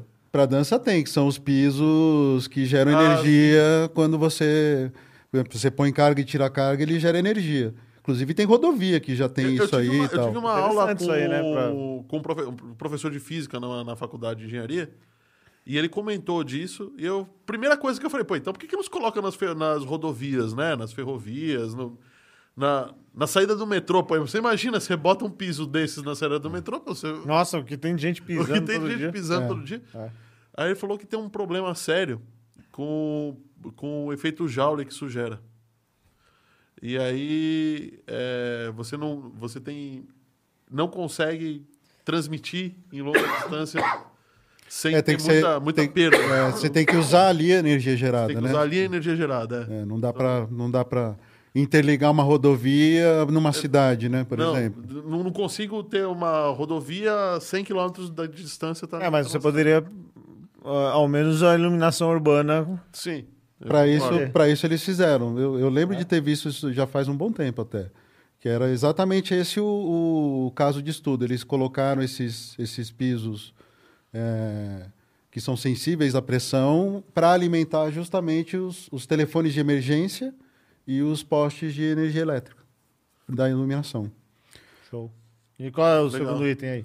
Bom, a coisa é que aqui vamos para o outro lado. Ele já né? começou polêmico, eu quero ver Ah, como vai não. terminar essa lista Nossa, aí. Não, relaxa, que foi, eu, eu peguei. Pegou de cara. Peguei de cara o mais que eu achei o né? mais interessante de todos de, de, de novidade. Aqui tem um monte de outros, outras coisas. Então tem o analisador de bandeja de ovos. Analisador de bandeja de Analisador de bandeja de ovos. Como é é? é? uma bandeja de ovo inteligente que tem a principal função avisar primeiro quantos ovos tem, quantos estão faltando e controla também a validade tá dos ovos, se está estragado ou não. Ah, eu Eu vi descobri a, que é fácil ver isso, né? a última função foi a única que eu vi, eu vi porque o resto é só olhar pra bandeja e eu vou saber, né? É, mas o tempo, por exemplo, não. Eu não, muitas vezes eu abro a geladeira e, rapaz, desde quando tá esse ovo aí? Então, é isso que eu tô dizendo. A última função é a única que eu achei válida, saber É, se mas ovo tá casa. Agora estragado você imagina numa indústria. Numa granja. num- É, numa granja é interessante. É, dispositivos que você pode até questionar a funcionalidade ou não, mas, Mas que tem, são tem. dispositivos que tem. Tem. né? Você tem um controle de Alguém bandeja de pensou, ovo. né? Alguém pensou em controlar. Com certeza esse aí Vou dar um desse aí pra minha vizinha, tá cheio de galinha lá na rua. é, tem uma garrafa de água inteligente, que ela tem um monte de sensor, ó, detecta a quantidade e o tipo de líquido que você está ingerindo. Ela pode, é, inclusive, te avisar de meta, né? Então você fala, não, você tem que tomar um litro d'água todo dia, ela te Isso aí vi, avisa, aí já reclama. existe, Eu, eu cheguei a ver. Não, tudo aí. isso aqui existe. Tudo que eu tô falando aqui tem para vender. Inclusive, ó, Eu passo até o link, né? a camisinha aqui, o preservativo é 60 Ó, libras. ó, o André passando um papelzinho pra você anotar o do Anota aí, anota aí. ó. Por baixo, olha lá. ó. A bandeja de ovos, 10 doleta. 10 dólares essa bandeja de ovos inteligente. É 60 conto. É, mais impostos vai dar uns 200 aqui no É, Brasil. lá né? fora, né? Aqui põe um zero na brincadeira para chegar aqui. É. É, igual o PlayStation, então. a garrafa tem luz LED, tem um aviso ali, tem um Essa displayzinho e garrafa, tal. inclusive, eu quero essa garrafa. 50 dólares. Vai separando Ah, os eu copos. quero mais. Eu acho que essa garrafa. Desisti da garrafa. é essa garrafa que tem uma pastilha de Peltier embaixo, não é? Que ela esquenta e esfria. Hum, essa aqui que eu vi, não. Não. Essa aqui é só para ver o líquido, a quantidade e, Eu... e te dá aviso. Tem uns LEDs que piscam também e tal. Aqui, para quem gosta de mel, tem uma colmeia inteligente, uma colmeia smart. Cara, essa Só como é colmeia, que só? funciona isso? E as Colmeia, abelhas? colmeia, Ó, isso daí pro, pro maneco. as né? Maneco, abelhas, vem, inclusive, maneco. elas adoram. É isso aí lá, não? É, ele não vai gostar do preço. Ah, é. Qual Ele que é vai o falar assim, dá pra desenvolver uma dessa Olha aqui? que legal, você não precisa abrir para tirar o mel. Ela tem um sistema lá dentro que detecta quando os alvéolos estão cheios e ela mesma esvazia os alvéolos, sem ter que abrir a colmeia, sem ter que tirar a tampa, Que beleza, vir com um hein? fumegador ali, bater e tal. É automático. Ela detecta. como é Assim o maneco não vai querer, não, porque vai acabar com o, com o serviço dele, pô. Não, mas o Maneco não é tirador de mel, pô. Ah, mas ele uma vez postou umas fotos aí de tirando mel. Ah, não precisa de roupa de proteção. Eles fabricaram uma estrutura interna que faz a produção junto com as abelhas.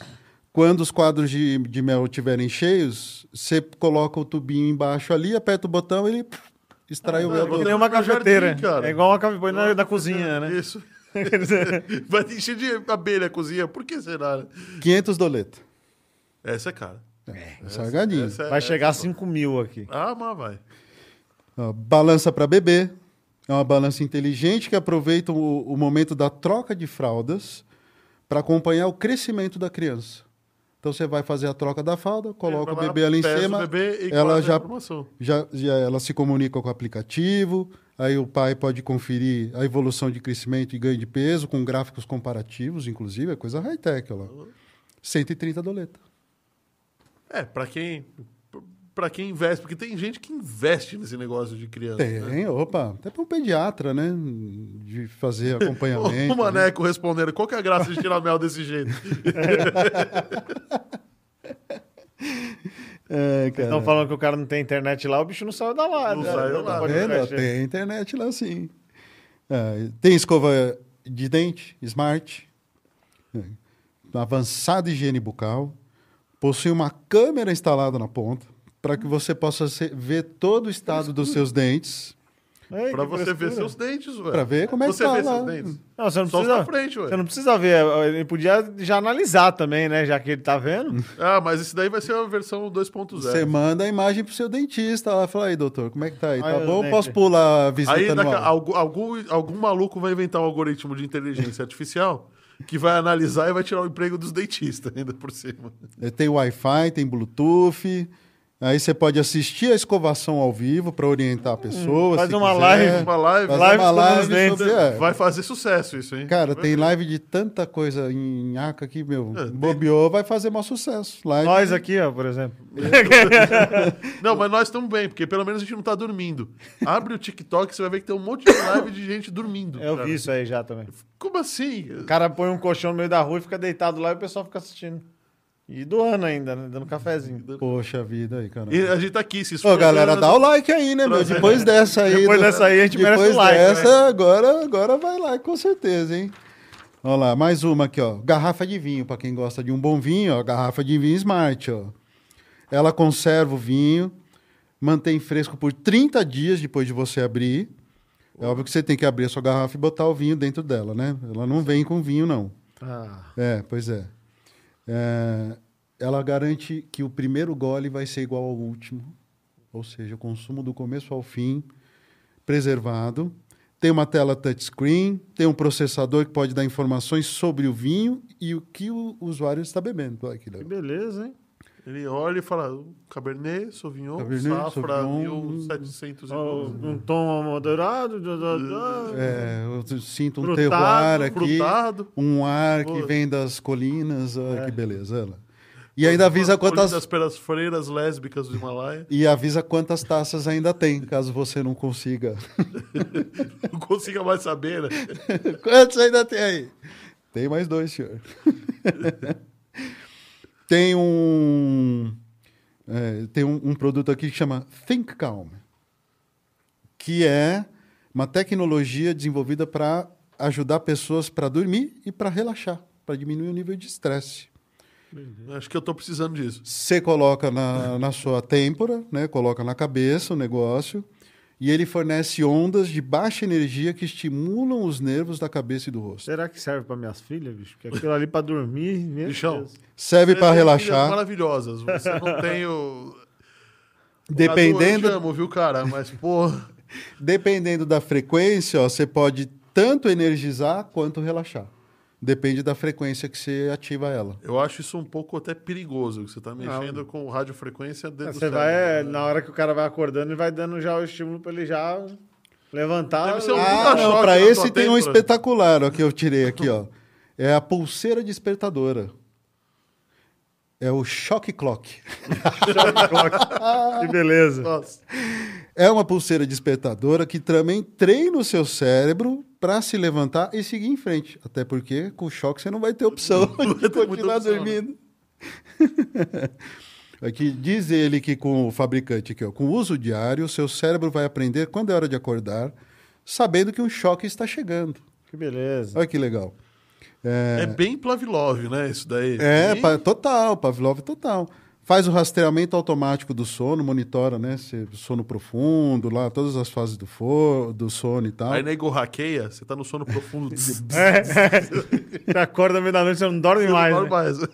Mas ele traz seis modos diferentes de despertar, tá? Que pode combinar bip, vibração e o choque. Aí você escolhe como é que Você você quer. Você quer hardcore, Beleza. choque no talo, você quer uma coisa leve, ele faz uma musiquinha, uma coisa mais tranquila. É 129 dólares esse aqui, ó, tá baratinho. Tem a lata de lixo inteligente. Lata de lixo inteligente. lata essa de daí é lixo boa. inteligente. Avisa quando a sacola tá cheia. Ah, tá. Beleza, hein? Eu pensei que reciclava mas- automático. E, e se eu. Se eu olhar a, a quantidade de lixo, será que eu não vou saber se tá cheia? Vai saber se tá cheio, mas ele também ele tem meio que um aspirador junto. Então, Ah. se você errar o alvo com migalha, aquele prato de farinha que você estava empanando alguma coisa que você nunca consegue acertar ali. a Nunca lata- consegue, Não, impressionante. ele Não, puxa para dentro Ah, também. então, beleza.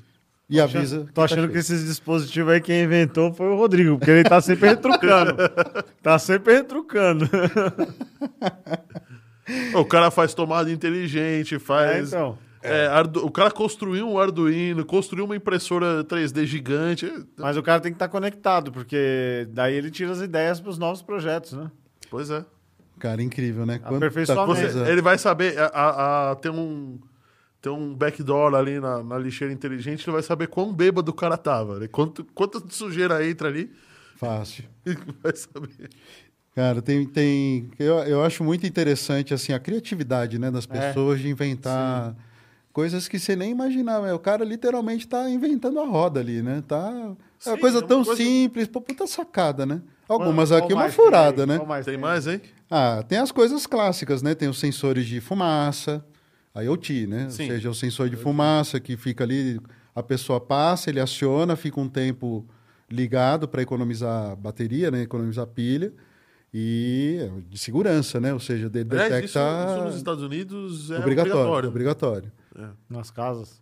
Em todos os estabelecimentos. Tudo Cara, que eu tem um acho que é teto, geral, tem, tem que, que ter ter de detector de, fumaça. alarme, é meio que obrigatório.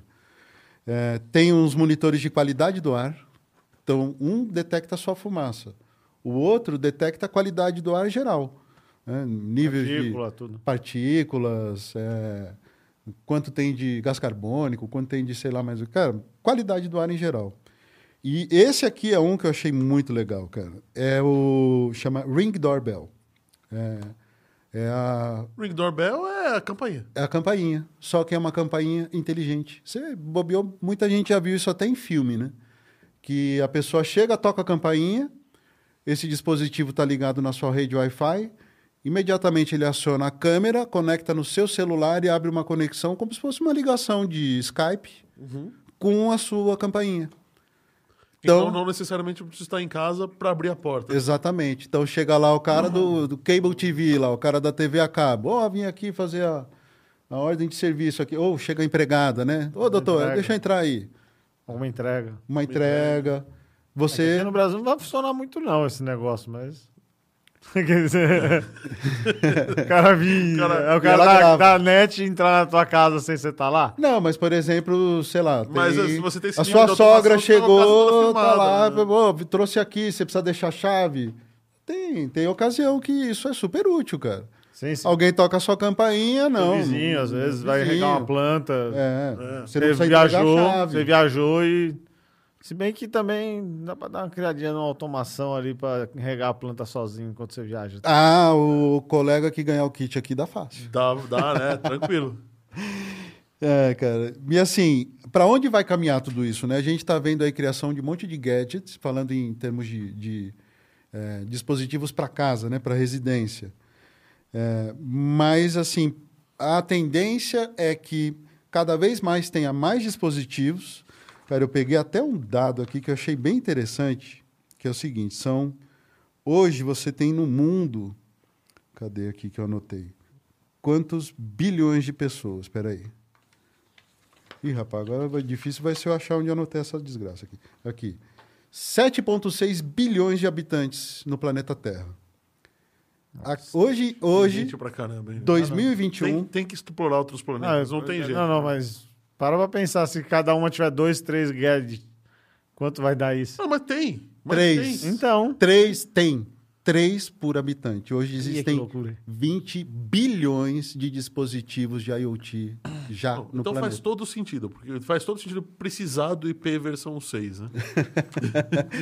Ô, isso tudo pra quem vai não sabe, evoluir. o IP, o IP é o, o número, né, que o número único que conectaria todos os, os dispositivos e aí você tem como acessar. O IP versão 4 tem um número gigantesco, mas limitado, né? Já está limitado. E o IP versão 6, é, para termos, de- não vou falar o número aqui exato, porque não tem de cabeça, mas para termos de comparação, daria para você numerar todos os, todas as pessoas que nasceram no planeta Terra desde o início da humanidade até não sei mais quantos anos para frente. Então, é um, é um protocolo robusto o suficiente para poder acessar todos esses dispositivos. Porque senão vira uma massa que você não consegue mais. É. né? E aí você pensa, nossa, né? Que exagero. Que exagero. absurdo fazer um negócio Não desse. é, né? Cara, bobeou daqui 10 anos já vai ter que inventar o IP7, o IPv7, o 5G, né? A gente não precisa ir muito longe. Estamos aqui numa mesa em que cada um aqui tem seu celular, o João tem um, Mais um computador, um computador e um, um relógio inteligente. mouse. O mouse. as câmeras As que bobeou já se a conecta televisão. televisão, quer dizer, Quer dizer, em- somos em três pessoas. A iluminação, e né? E a A iluminação, iluminação que é também. E, e já tem muito mais do que o dobro, né? pois é, daqui a pouco não tem mais como conectar o Wi-Fi aqui, né? Se você conecta um celular, cai uma... Cai, cai um É negócio. foi o que aconteceu no começo.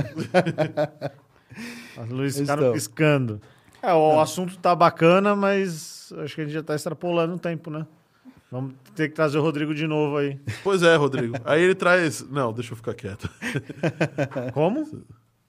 Olha o Crozebeck falando. Não, é uma hora e meia que cortou o sinal, né? De transmissão tem duas e trinta aqui. Rapaz, Cortou o sinal? Eu tive que cortar pra diminuir, a banda tava muito rápida.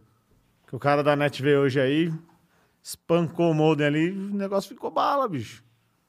Eu não sei, ele me explicou tecnicamente que o sinal chega ali no, na entrada da- da- da- da- da- do, do estúdio, com um- onde um sinal tem que ser alto e o outro mais baixo. E aqui dentro tava chegando. Muito o- igual. Não, tava chegando o baixo, o que era pra ser alto, baixo e o baixo alto. Então tava cruzando lá. Ele mudou lá os negócios, não caiu mais na internet. é a velha e boa parafuseta, né?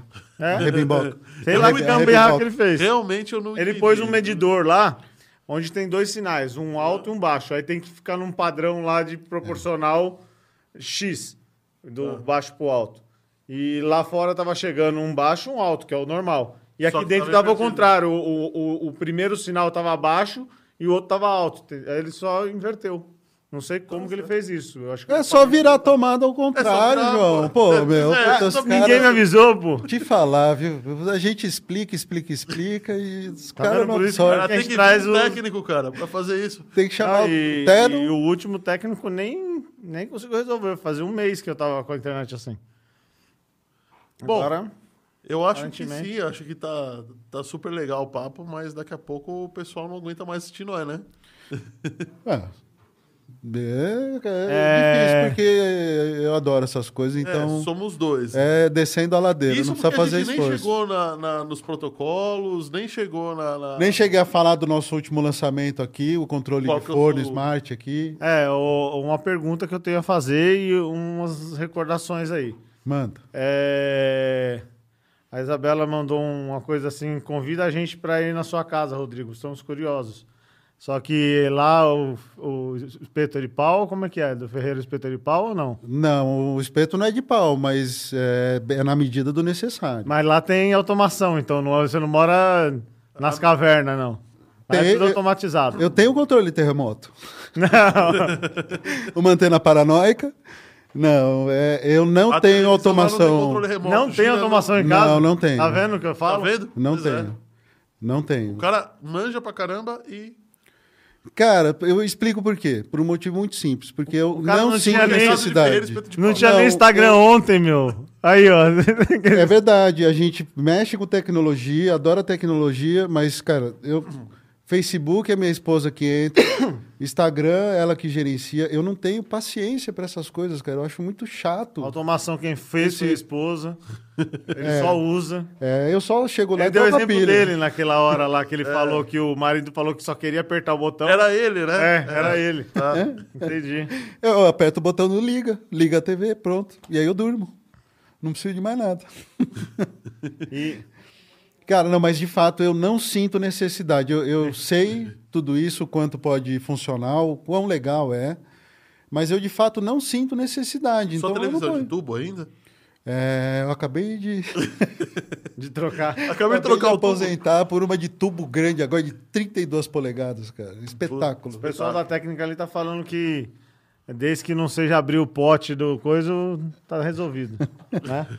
Para abrir Ô. pote só com uma ferramenta espetacular, super moderna, que é prego.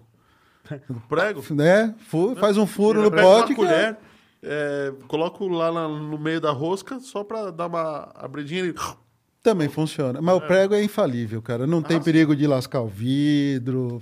Puf! Ah, mas traga a tampa, depois você quer usar a tampa de novo. e já. Ah, não, eu como tudo de uma vez, então não vai sobrar nada. E queria lembrar o pessoal aí que, como a gente ainda tá sem patrocinadores, é, a gente deixou o QR Code, né?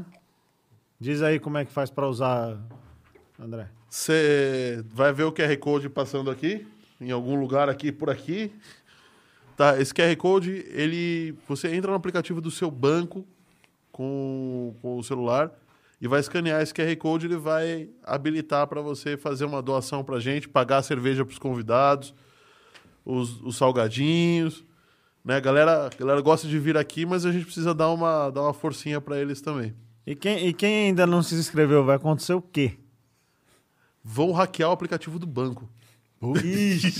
Rapaz, Aí a doação vai ficar gorda, hein? Vai ficar gorda. caramba, meu. Olha, lembrando que a gente está falando com. Nós somos um programa de pessoas nerds, com nerds aqui, que sabem trabalhar com segurança da informação. tá? Só para constar. Amanhã a gente tá Então- hackeado. se você não apertar o like, se você não, não se inscrever no canal, e se você também. Ó, você pode querer não participar do sorteio, mas pelo menos no entrar no site da Home Experts ali para dar uma sapiada. É, pra você que é paranoico, né? Não se preocupe não que a gente sabe que é você. A gente sabe onde você Sabe. tá, a gente sabe o seu IP Não, estamos gratos por você assistir o programa, vai. e acima de tudo estamos gratos aí por você estar participando. Qual foi o nome da, da colega que falou que queria fazer uma visita lá pra É a minha gente? esposa, minha esposa. Então a patroa tá mais do que convidada, não só a patroa, como toda a turma aí que quiser ir lá conhecer. Vocês vão ver tudo isso de perto, gente. É, a gente tem lá muita coisa legal, mas a gente tem o que a gente usa, o que a gente de fato acha Necessário. interessante, né? Não só necessário, mas principalmente útil. Conta aí que vocês têm impressos em 3D lá, de coisas, não, não de. Vocês Cara- fizeram pra casa. Vocês fizeram para casa lá, pra, pra empresa. Olha, de A impressão empresa inteira. 3D Eu tem Já fui lá na empresa. A empresa, a empresa Tem impressa em tudo, 3D. cara. Tem, né? a- tem desde suporte de iPad, ralo de banheiro, é, prendedor do Batman versus A Super-Homem. sentar pra... na latrina. Até isso? Cara, É mesmo? tem. O rolinho de papel quebrou uma vez, fomos lá, imprimimos um, lá, o negócio que É segura é o papel mais fácil higiênico. você pegar o desenhar o rolo em 3D e imprimir do que ir andar cinco minutos e comprar um. É mais barato também. mais né? barato. Muito mais barato e muito mais rápido, sem sombra de dúvida. Eu sei como é que são as coisas. Eu sei. Eu, eu sou assim também, tá? É que você não está colocando na conta o valor do prazer de Sim, fazer. é, sim, É, exatamente isso. é um isso. bacana. É O prazer é essa muito resposta. maior do que o simples. Dá, Sem custa contar dois que- pila o negócio de plástico ali. Sem contar que você não ia estar falando que você tem um ralo impresso em 3D. né? Essa, isso é impagável, cara. Não tem preço.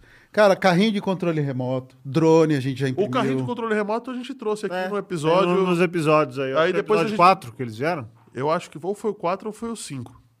É. Tá? Um dos dois. Tá lá, é, é Impressão 3D. impressão 3D e tinha I- é, é, IoT também. E a IoT, sim. É que hoje a gente, é que acabou ficando muito focado em impressão 3D, então hoje a gente. É, a gente foi um pouquinho mais pro lado dos, da internet dos trem aí. Da internet dos trem. É.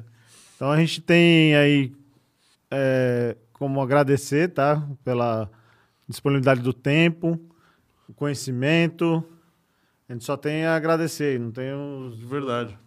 Não, legal, pessoal. Prazer. E Foi contamos muito com vocês, vocês dois juntos aqui. aí para falar também sobre esse assunto, né? Você e o Fábio. O Fábio não, não pôde vir hoje, motivos pessoais, e agora a gente tá...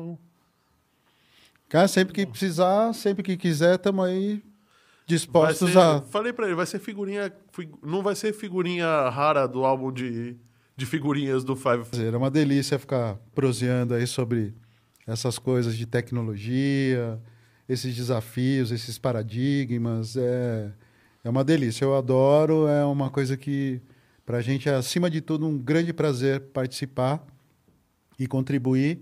E criar outros nerds, né? Ó, vai ter mais um nerd Vai aí que vai um acabar nerd. levando É isso que eu um tava kit pensando. para virar um um nerd que nem nerd. nós.